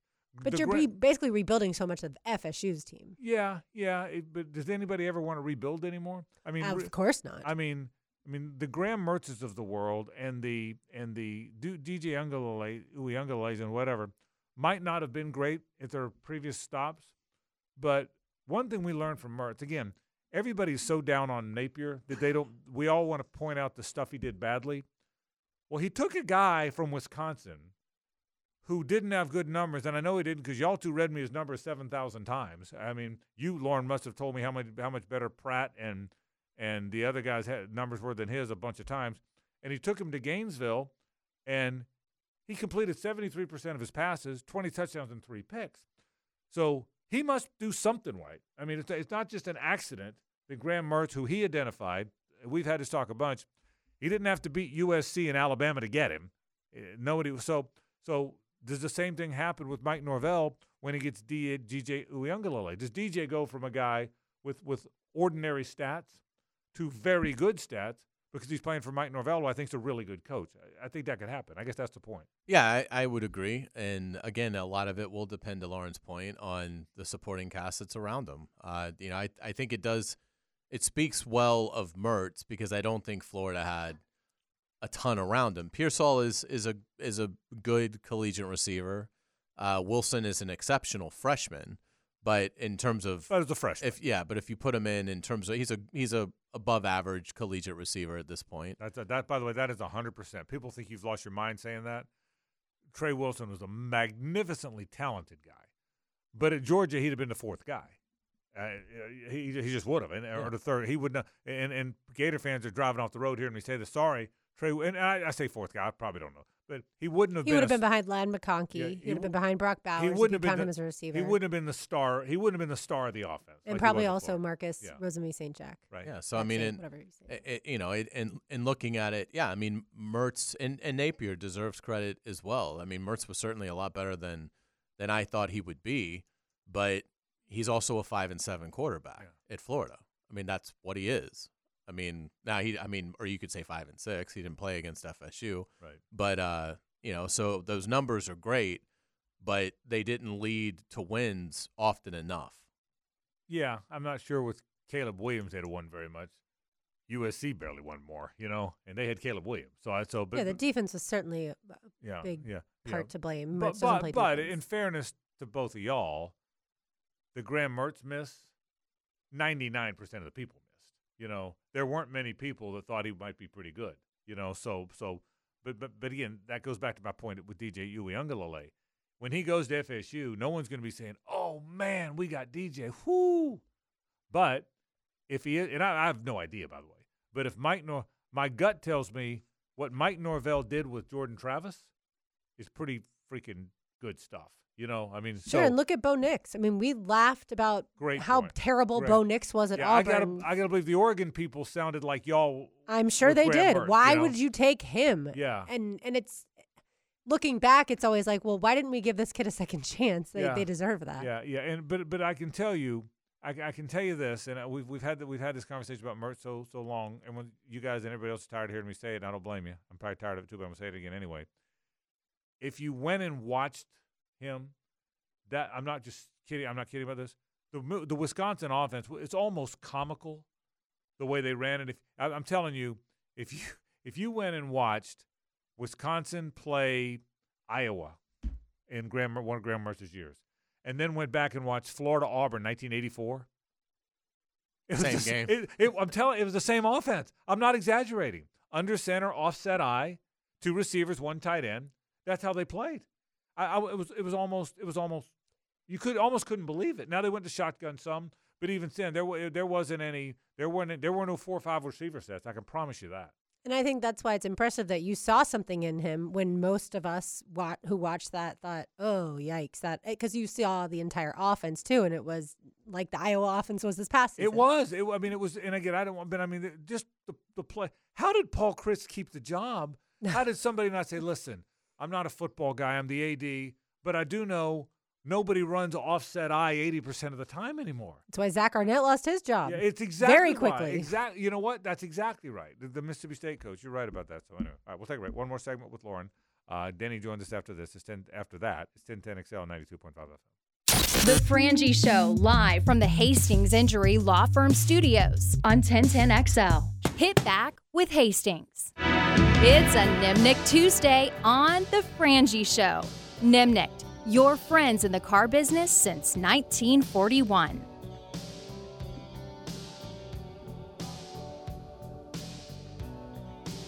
Why do I picture people like a high school dance when I hear this song? Uh, Because right. it's what it was. Exactly right. Yeah, it's 100% White right. Snake.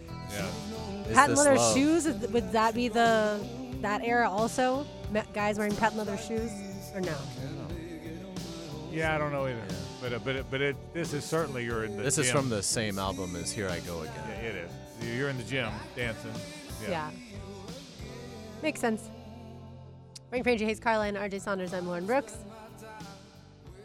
So, how does Notre Dame keep getting these elite, well, at least elite quarterbacks in theory? Sam Yeah. Hartman maybe didn't have as great of a year last year as we predicted.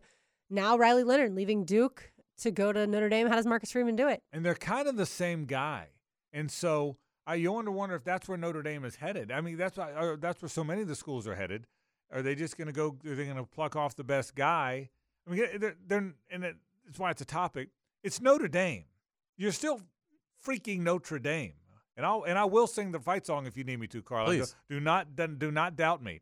Um, but I mean, if you're trying to, if you're a college athlete, who doesn't want to be recruited by Notre Dame? Now, maybe earlier, well, I'm going to stay in the South, but now, now you, that you're, let me rephrase that. If you're a high school athlete, who doesn't want to be recruited by Notre Dame, right?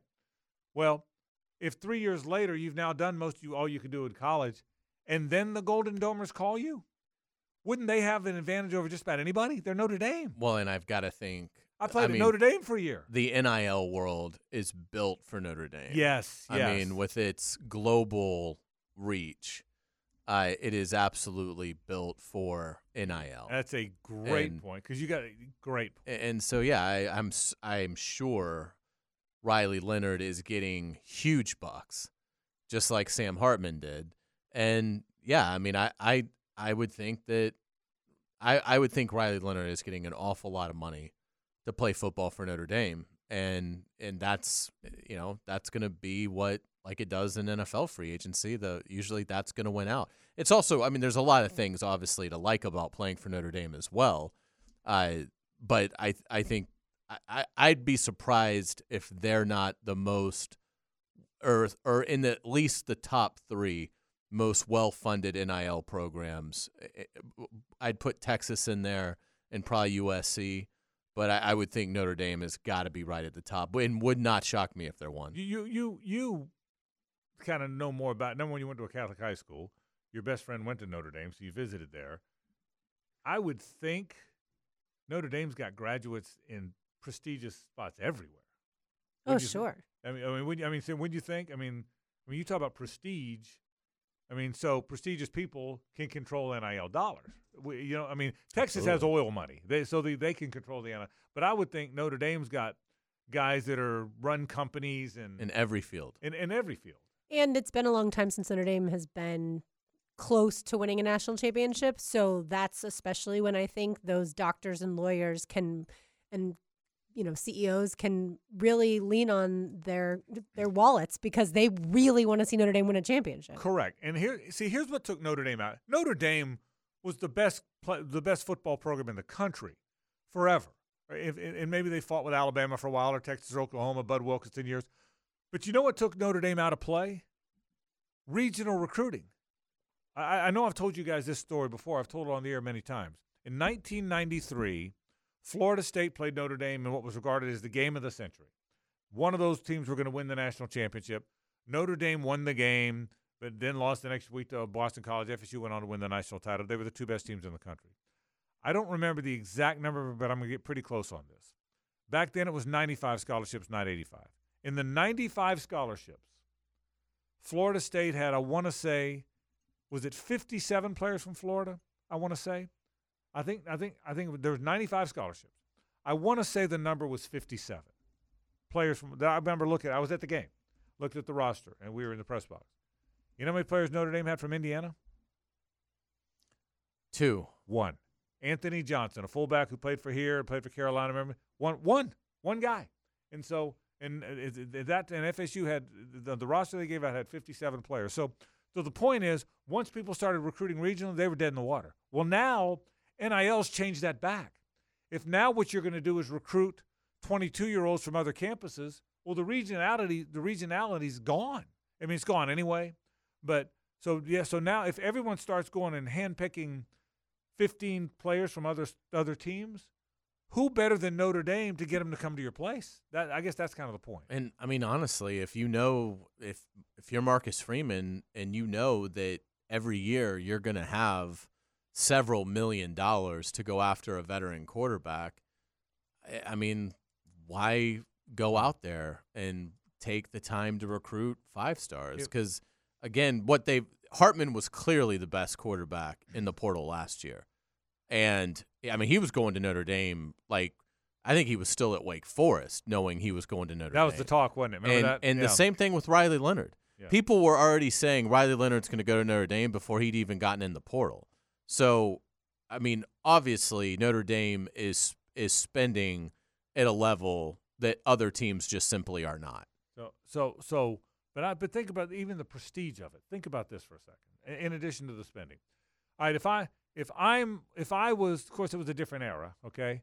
But if I was like some hotshot football player, I was like big time quarterback guy growing up in Jacksonville, went to Englewood High School.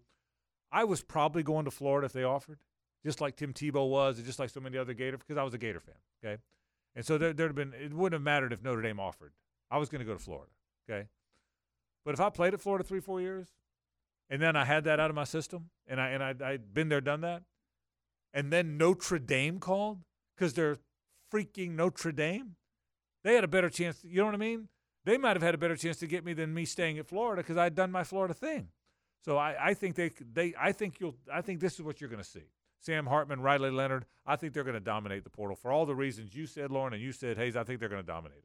I think that's what you're going to see. Yeah, and and and again, what else do they add? That that will be interesting because I don't remember, and I, I don't pay enough attention. But at, beyond Hartman, I don't know that Notre Dame really did much in the portal in terms of really impactful players. So now that Riley Leonard's in the fold, we'll see. You know, do they are there three or four blue chip portal guys coming with them, or do they sort of just is their strategy? We're going to put all of our money on acquiring the quarterback, and we'll continue to rely on our high school recruiting to build the rest of the roster. I also think the trend has gone away from, at least that we know of, gone away from offering a guy like Nico, and I don't know how to say his last name, but the guy Yeah, that's yeah, a, right. was a freshman in Tennessee, Nico Iamaleava, whatever. They offered him, at least from what we were told, eight million dollars. I he hasn't played a snap yet. Wouldn't you way rather offer a guy that you've already seen play somewhere money than the eighteen year old? It, it just seems Not like even- that's a smarter decision. Not even close for me. Yeah. For for me, absolutely. I I would rather put money into a guy if you, I mean, if you can get him. You know. Well, yeah, because I mean, look, it- played. let's let's just throw a hypothetical out here. Let's say, for whatever reason, Graham Mertz gets hurt early in the Miami Hurricanes game, the opener. Here comes DJ Lag. Let's say he does sign Yeah, with Florida. Right. Lagway comes in, leads them to a nine and three record, incredible freshman season. I mean, he could just do what Trevor Etienne did, just basically be like, "Hey, it's been fun, but now I have an opportunity to go make X amount of dollars somewhere else. and I'm not staying." I mean, again, that's why I just I can't imagine the frustration in being a, a college football coach. We saw uh, Clawson, the Wake Forest coach, you know, lament Sam Hartman when Notre Dame released this social media, you know, promotion of how much he's meant to them and he'll be missed. And Clawson was like, he was here, he was our guy for four years, Right. Right. and then he was only there for you know a few months, right. and he's our guy. You know, I think the phrase he used is, "We were the ones that were married to him." Yeah. Notre Dame just dated him. So you know, Yeah. stop doing this. You know, oh, we will always miss Sam Hartman. Um, Yeah. But I mean, it's it's the way of the world. I mean, it's just until they get this figured out, where once you sign in high school, you've got to stay at that school for at least two years. I mean, I, there aren't a lot of advantages in recruiting out of high school. And, and I and I got to tell you, I was really in favor of the one-time transfer rule. Let anybody leave anytime they want one time. I, I, I pounded the pulpit for it. I don't know if it's good. I don't know. I don't know if I haven't. I might have changed my mind a little bit now. I mean, it it, it doesn't matter. It's here to stay. But I, I and again, I so if I, I mean, I was I might have been wrong about that. You know what I mean? I- Well, again, it's it's the multiple. It's it's a player going from one school to another school to another school. Like you shouldn't play in college. You shouldn't play for three schools in a three year period. Like that just doesn't make sense. But it's rampant, and I don't know that. I know they're trying to somewhat close it. I, I think everybody is in favor of everybody gets the one free one, and then if you have graduated, then you can get another free one. But that stands to think that there would be some time in between there in terms of okay, maybe you take your free one after your freshman year because it just was a bad fit. So you're you're now your second school in your second year, but now you've got to get a degree from that school before you can get a free transfer again. So that's at least some time there before you move. But now it's like, I mean, you could go to four schools in four years, and that's what I don't get because that wasn't why the system was implemented. And there's tampering. I mean, before kids ever even go in the transfer portal, coaches are reaching out or agents are reaching out and saying, "Come to this school." Like, yeah, and, and every and every coach says that happens. Every coach says it happens to our school. Here's what happened: they, they they poached our guys. Well, it's not the coach.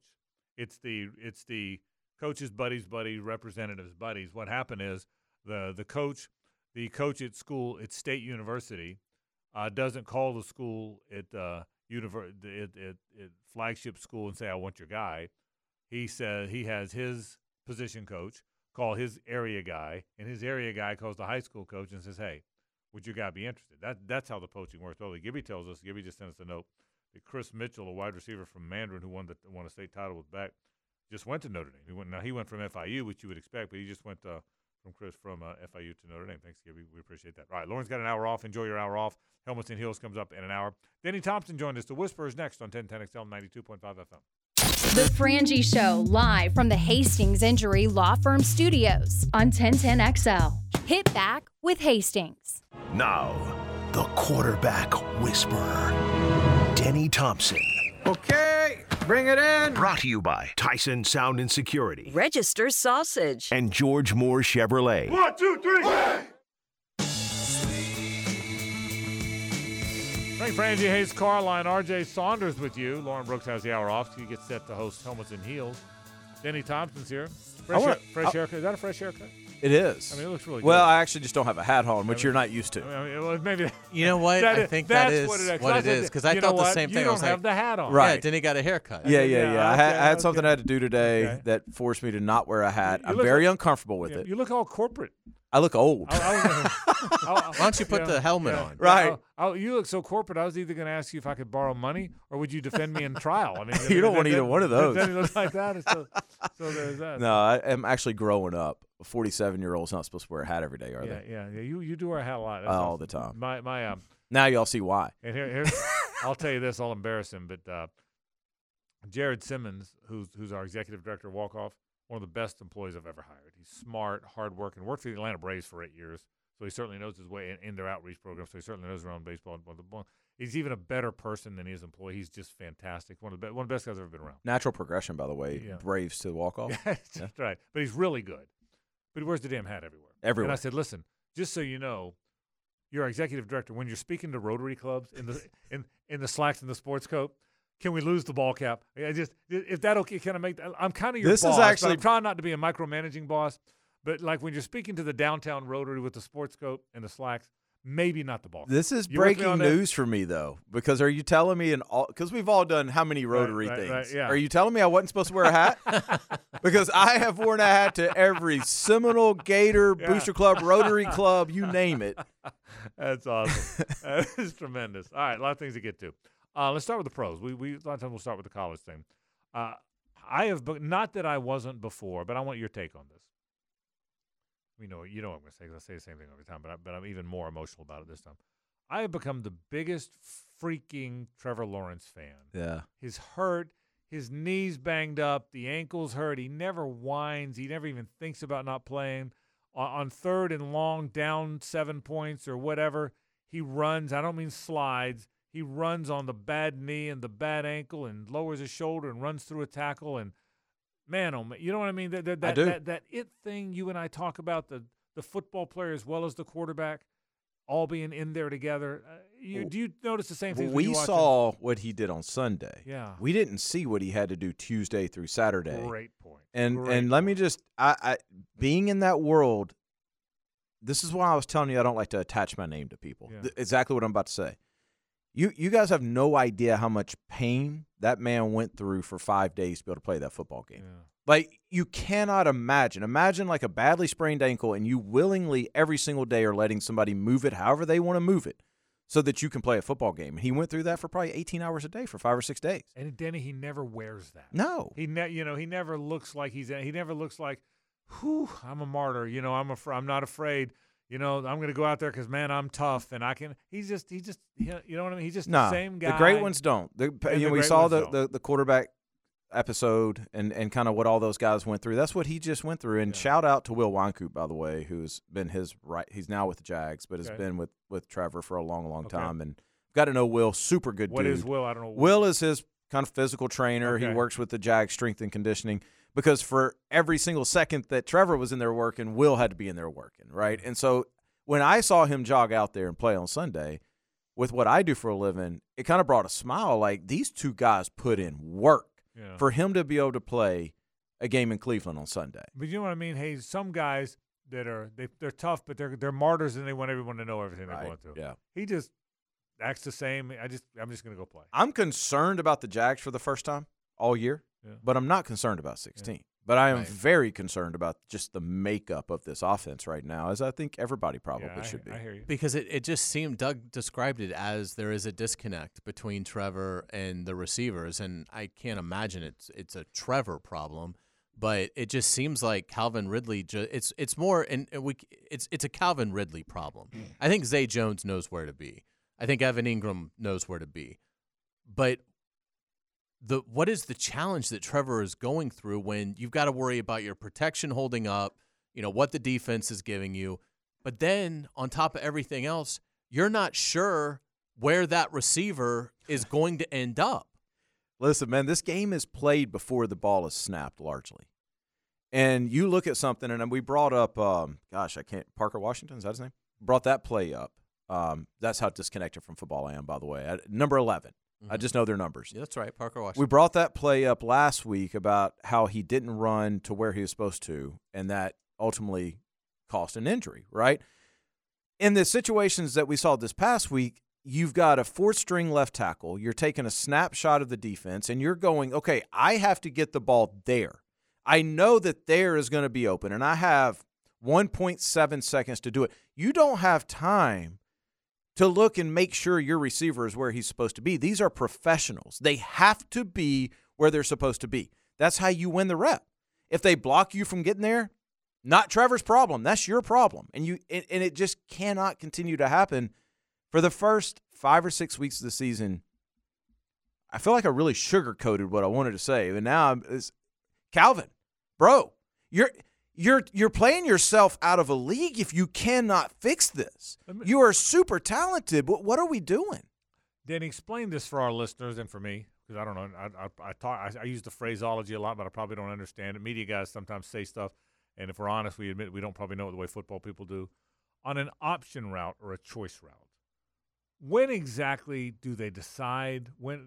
If it's not a pre-snap decision, is I mean, because I really don't know that. yeah, you're now, now I, I see the play. You're talking about the kind of the bender that got Yeah, picked off, right? Yeah. that's a tough one.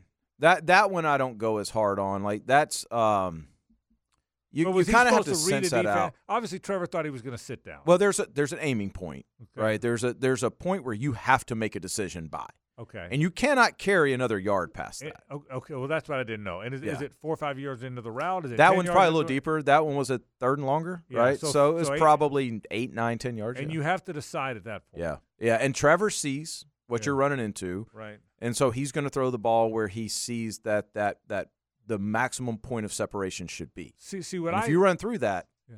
See, I see as we watch these and I call games, the simple stuff I know. If you're running a crosser and you see the team's in a zone, you sit down. A moron like me can see that. Right, and if it's man, you keep running. I, I, I get that part. Right. But I think it's way more complicated than that. Right. I mean, it, it's in there's all kind of choices. Well, if you're and if you're wrong on the coverage, you're wrong. Like on something like that, that's something we work a lot in the off season. And when Gardner was here, we did it literally every single time somebody went across the field. Is you you as they were running, you would yell man zone, whatever. Right, right. If you're wrong, you're wrong. That's fine. But when it's zone and you know it's zone and they know it's zone and you still end up at the wrong spot and there's not a question in zone, th- that's the that's the bigger issue because you are throwing to as we were taught green. You're throwing to grass. You're throwing to an area, not to a person. Another NFL thing. Um, everybody's getting hurt. Yeah. Trevor's playing hurt. Herbert gone for the year. Burrow gone for the year. C.J. Stroud in uh, concussion protocol. Other quarterbacks have played. We saw Mahomes last year get hurt. Quarterbacks are getting hurt so much. Uh, Kenny Pickett out for for a while. I mean, you can go all, if you about half the teams have had a quarterback beat up in some capacity. Denny, is it RPO that's doing this? Are they holding the ball longer? Is it just happenstance? What's your read on? Yeah, I think it's just the evolution of what we're asking quarterbacks to do. They they're asked to do more. Um, there's not as many you know timing routes. There's I call them read through routes. Like I'm reading through one route to another. It takes a little bit longer. It's a little more complicated. Defenses have gotten complicated. We have to hold the ball longer. You you have to. So you're going to take more hits. These guys are way more athletic. So back in the day when you would see Peyton just kind of curl up at a sack, or Great you'd see point. Philip Rivers throw it two rows deep. These guys aren't programmed that Well, way. and to that end, that's that's the second part of my question. Is it because they're playing so much of the game out of the pocket? No doubt. That that's Yeah. got that's, logic says that's got to be part. No of it. doubt. And and I and I laugh sometimes about the people that gripe about the new rules and they're saying this is soft and man, it's not. It's just a different game. But when the rules were different, we weren't throwing the ball fifty times a game. Yeah. Right? You were handing the ball off and it was just a, a it was like a wrecking ball. You you can't have those same rules and you'd have to have a 150 person roster these days. Yeah, yeah, People are going as fast as they can upfield with the intent of meeting at the quarterback. And that's the only thing they're teaching in the league right now at defensive end, right? If you're not on a stunt, you're meeting at the quarterback. That wasn't the case back in the day. We'll take a break. When we come back, I want to talk college guys. Here's what I'm going to do after the break, Denny. I'm going to ask you the next step for Carson Beck, Love it. Graham Mertz, Jordan Travis, Tyler Van Dyke, guys we've seen play. The next step may be come back to college and be good again. The next step may be uh, draft prep that people like you put Mhm. them through. The next step might be transferring out. But I'm gonna I'm gonna name a bunch of guys and ask you what you think they will and should do mov- Perfect. moving forward. That's next. Stay with us. All right. The Frangie Show, live from the Hastings Injury Law Firm Studios on 1010XL. Hit back with Hastings. It's a Nimnicht Tuesday on The Frangie Show. Nimnicht, your friends in the car business since 1941. Frank Frangie Hayes, Carlin, RJ Saunders with you. Danny Thompson is the quarterback whisperer. One more segment. All right, I'm going to go through all these guys. Totally respectful of the fact that there's some things you can't say because, like with Carson and others, you're close to them. Mhm. So tell us what you can. Okay, fair enough? Yeah, yeah, yeah. Let's start with Carson. I thought he was going to be easy on me. Uh, Let's let's just start with Carson here. Um, what is he going to do? What should he do? And if there's private information you can't share, seriously, I understand that. yeah, yeah. But generically speaking, um, in my opinion, he's a first round draft pick. Maybe he may be high in the first round. Uh-huh. Uh, I also think he'll be the best quarterback in college football if he comes back. That's two pretty good choices: be the best quarterback in college football, or go in the first round of the NFL draft. So take me through the whole thought process. Yeah, I, I, what NIL's allowed us to to do as a whole, as like a team of people Yeah. around these guys, is is you feel like you don't you can't make a bad decision. Right, They're I both really good decisions.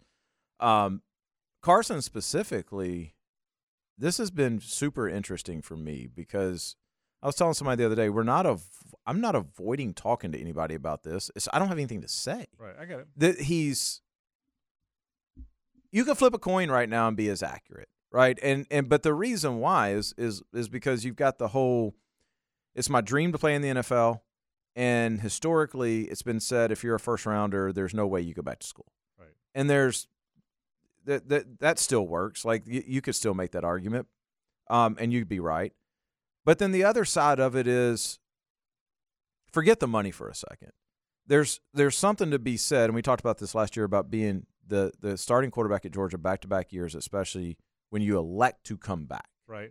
Right? And I I don't think Stetson he elected to come back, but he wasn't a first rounder. If all of a sudden you elect to come back and you come back and you play that schedule they're going to play next year and you win a natty, can you put a dollar value on that? Yeah. Yeah, In the state of Georgia, can you really like you put a dollar value on what Tim Tebow means? And I know I'm stretching here. I know Tim Tebow is a huge superstar, but can you put a dollar value on that decision to come back? And I don't know that you can. And so it's not as black and white as what what people think it is. Me personally, I think Carson is built for the NFL. Right. I have been consistent with that. I think he is the exact prototype of what the NFL is looking like. I'm not in any hurry to get him there. Right. But when he gets there, I have full confidence that he is a 12 year Pro Bowl caliber player. Do you uh do you think you may know this, but do you think he knows yet what he's going to do? No, I don't. You, so he doesn't know. No. Interesting. Is No. he committed to playing in the Orange Bowl? Yeah. Yeah. Yeah. Yeah. He, I mean, that that was a pretty easy conversation for him. He's like, man, I've waited four years. Yeah. It's like, I, I'm going to play in the That's a great call. That's a Yeah. great call. Yeah. Yeah. So I don't even think that was a Okay, that was a question for him. So, so you do you have an opinion on what he should do? And if you're uncomfortable saying it, I am a little uncomfortable saying it because I do have an opinion. okay. Um, but yeah, right now is probably not the right time to Totally, say that. totally, yeah. totally, I totally get that. Totally respect that. Let's move to Jordan Travis. Jordan Travis' college career is over. What's next? Rehab. How long will it take? Um, how how what will his pre-draft prep be like? He's pre-draft prep. I'm using Yeah. the words you use. I'm I'm trying to like, act like I know stuff that you know. um, and what happens? Where does he does he go to the combine? Is he healthy enough? Does he have a pro day? And where does he get drafted? Well, I think if you're, I don't know the I the the absolutes of his medical status, so I'm I'm taking a shot here just okay. off and what I do and know. that's fair. I know Yeah. we don't. We none of us know that. So I think if you're him, what you what you hope to do is the first thing you got to do is you, is you got to get healthy. The good thing for him is you don't have to prove how athletic he is. Everybody knows how athletic he is. So yeah, you go to the combine. You probably don't participate in anything, but you go do the interviews. You're around the people. You do all that kind of stuff.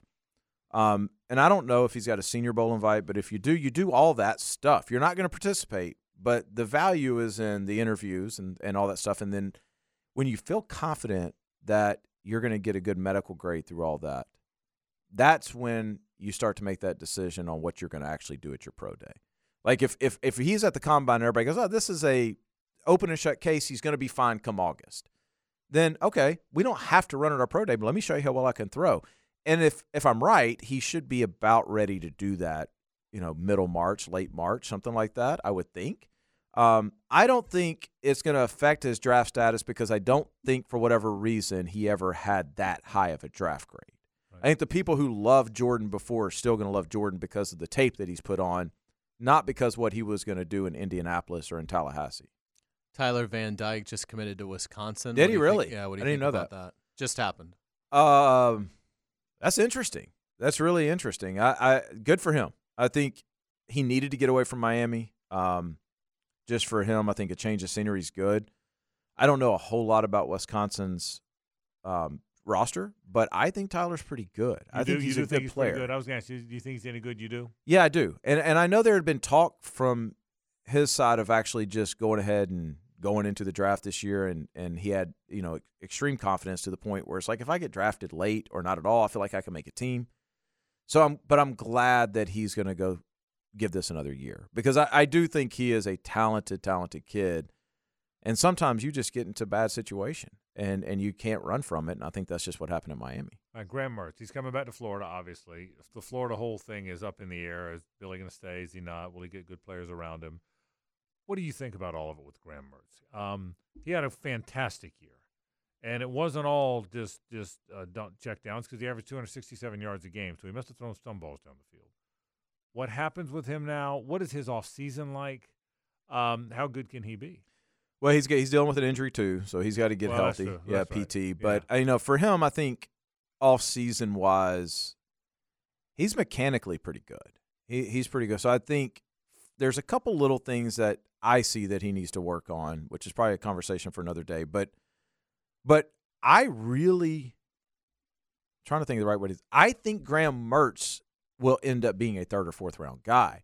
What could hold him up? I do too, by the way. But what could hold him up is we don't know what's going to be around him. Yeah. So he's taking the biggest risk of everybody. In hindsight, now that you take a step back and you Yeah. go, wait, these guys are in the portal, this guy's leaving, Yeah. you don't know who's coming in. He, I just hope he don't get handcuffed to the point to where he's he's dealing with a talent deficiency so big that he looks bad because other people can't get open. Kerwin Bell's last year.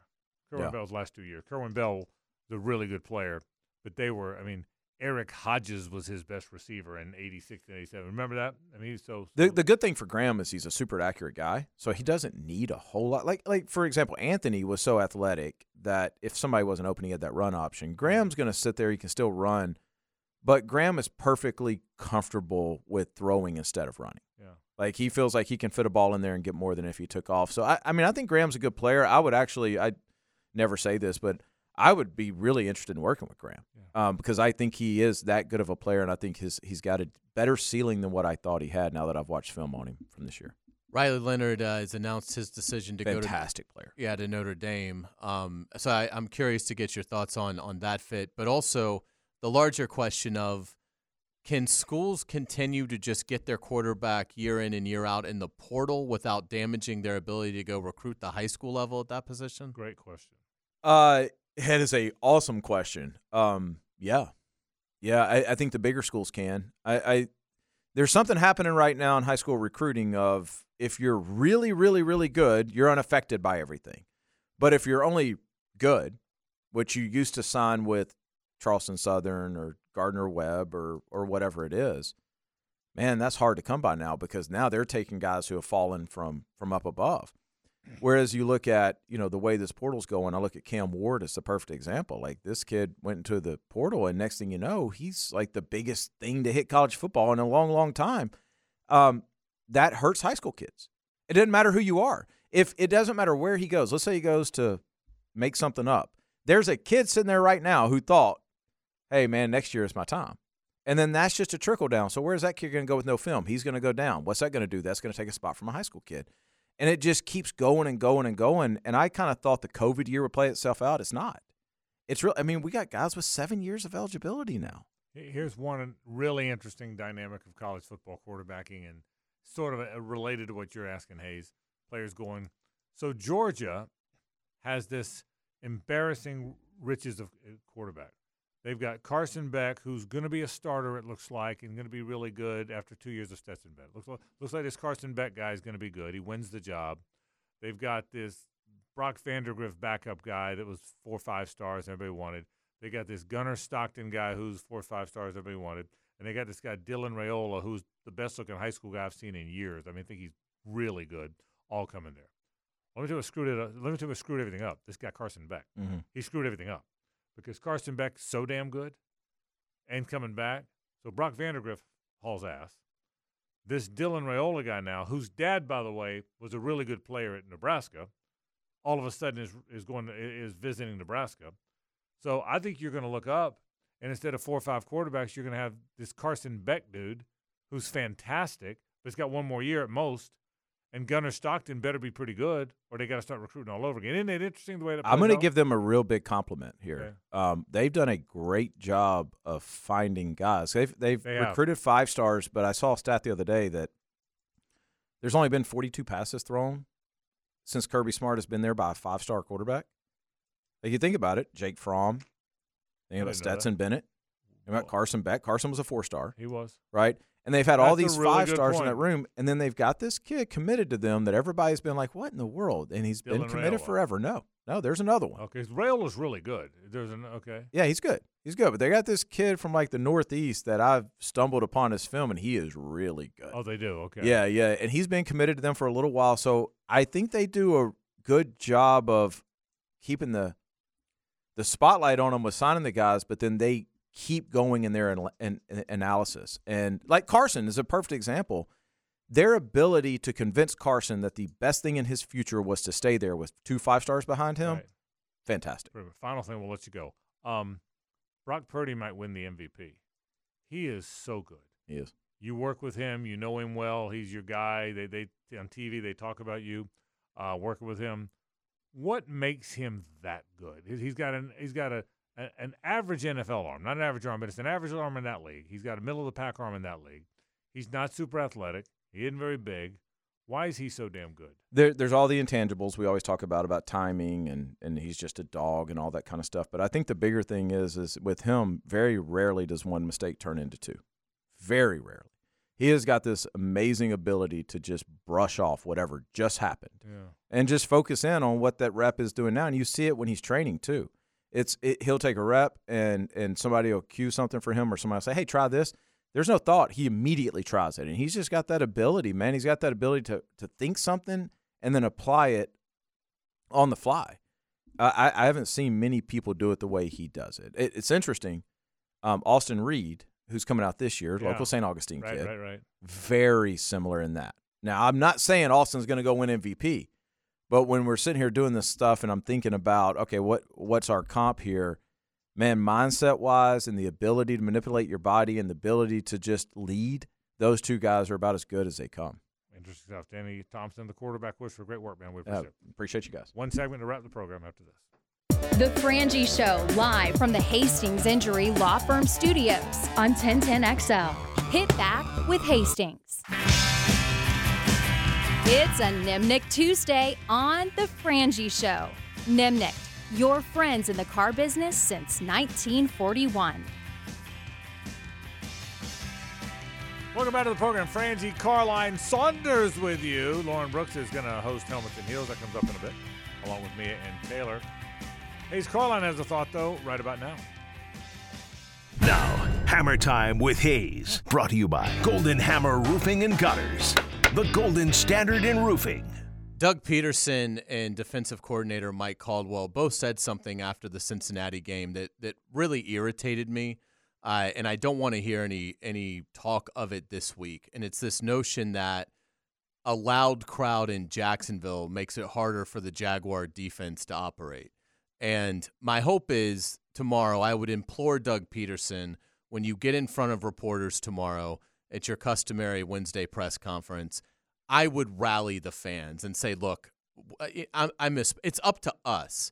It's up to us to get the communication part down. We want the crowd to be great. And Doug amended his comments later, uh, but but still, you can't get up there and talk about well, it was really loud, uh, so our defense had trouble communicating. That, that you want it to be loud. Uh, and Doug Pederson has struck all the right notes as the Jaguars coach, but that was a misstep. And it was especially concerning to me when his defensive coordinator then got up there the following Thursday, a, f- a few days later, so not just right removed from the game, and talked about the difficulty of the crowd being loud. So you want the fans to be loud. I'd like to see Doug Pederson tomorrow make a special comment to really try and fire up the crowd for Sunday and say, look, we need you rowdy. We mm. want you to be rowdy, but it's up to us as a defense to take those extra couple of steps to make sure we've got our communication piece down before the Ravens come in here. Yeah, and I think that's where Doug is. I, I think he is so honest. He is so honest that when he was asked what happened to communication, he said, Well, we didn't communicate well. It got loud. The loud affected it. I don't think he was saying he didn't want it loud. I think what he was saying was it was loud. You know, we, and we got to do. I, I think the answer is what you just said. We have to do. We want we want our crowd as loud as crazy, loud as they can be, crazy loud to affect the other offense. Now it's on us to make sure we can handle it defensively. So I so I I think the crowd will be great. I love our crowd. I think the crowd. It's a nighttime crowd. Uh, night games at the bank are fantastic. I can't wait to see it. So it'll be. I think it'll be a great crowd. I can't wait to see it. I'm very excited about that. I almost out of time. I was going to do this earlier. I'll do it tomorrow. When we were a kid, didn't you love being playing outdoors outside sports when it was cold? Yes. I mean, you never came in, right? Yeah. I played outdoor basketball in 30 degrees. Remember that? Yeah. You, You, should, you put on a bunch of sweatshirts and shot. see your breath, see the steam remember coming that? off your head. Yeah, head. yeah. RJ, you played outdoor hoops in 30 degrees, 40 degrees, didn't you? Oh, without question. Yeah, maybe not 30, but certainly high 30s and 40. And we'd go down to the Hogan Spring Glen, Fletcher Morgan Park, now San Souci Baseball Park. We, we'd walk down there and we'd play basketball. I mean, forever. Loved it. Loved basketball in the cold. Outdoor basketball in cold weather was phenomenal. I don't think as a kid I ever said one time it's too cold for me to do something outside. never, never. I mean, it was just gonna go outside. Yeah. I mean, it, I mean, Now if it was cold- raining, it Yeah. might. Now know, it's too but- cold for me to play golf if it's 60. But, but, but back, Oh, now it's. Yeah. I won't get in the pool in May. I mean, you know, it's. But back in the day, I mean, I was thinking about this today. We were walking around this the new ballpark that the, the city is doing, and we're uh, walk office is, is working in conjunction with them. And I'm thinking, man, it's cold out here. It's cold. Now, I, I will say this: in high school, I hated playing baseball in the cold because high school baseball starts in February and it's so cold. I didn't like that. But I, uh, but as far as football and it could it couldn't be too cold to go play f- to touch football or, or right sandlot football in the cold was the best ever. It was way better when it was cold. Yeah, I mean, we the the cold never never stopped us from playing anything. Um, and and we'd play in rain. I mean, but not, but that was rain was more of a deal breaker than cold. Uh, because again, it it was almost kind of like nice as a kid because you never had it, and so when when it was cold here in Jacksonville, I You know, it was one of those things you kind of embraced, even though obviously it brought some uncomfortability with it but it but it was also it didn't get as hot in the summer as it does now. That's the other thing. Like Right. I I'll also go the other That's way. true. That's true. Like I don't remember as a kid really being bothered by the heat, right. and now the heat bothers me. Yeah, yeah. Good point. Good point. And I, but I'm just saying, as a kid, well, you're right. The same thing I'm saying about cold, you could say about hot. Weather never bothered you as a kid, but I can remember when it was. I mean, it was cold out when you went to play football in the backyard or went, went up to the park to play football or or shoot hoops. Baseball, not baseball, but whether it was basketball or football, you went up to the park. Cold never had any effect, like none, like zero effect on it. In fact, I I don't ever remember, to your point about not wanting to play because it's too cold out. I don't remember a lot of touch football games and fly when we were a little kid when it wasn't pretty cold. It almost seemed like it was always didn't it? It almost seemed like it was always cold when you were playing football and basketball, both both hot and cold. But foot for whatever reason, and I grew up here in Jacksonville like you did. Football here in Jacksonville was always kind of a cold thing, and I loved it. Yeah, it was fantastic. Yeah. So anyway, all right. There you go. Yeah, here we go. RJ, let's do some takeaways. Now, today's takeaways brought to you by Key Buick GMC, where our family dealership has been helping families buy vehicles for over 50 years. My takeaway is I think the Jaguars still have one mulligan left, and it's Sunday night against the Ravens. While it would be fantastic to win the game, I don't think the sky is falling if the Jaguars lose to Baltimore. I do think the sky is falling if they lose to Baltimore and turn around and lose at Tampa Bay. Then you've got panic on your hands.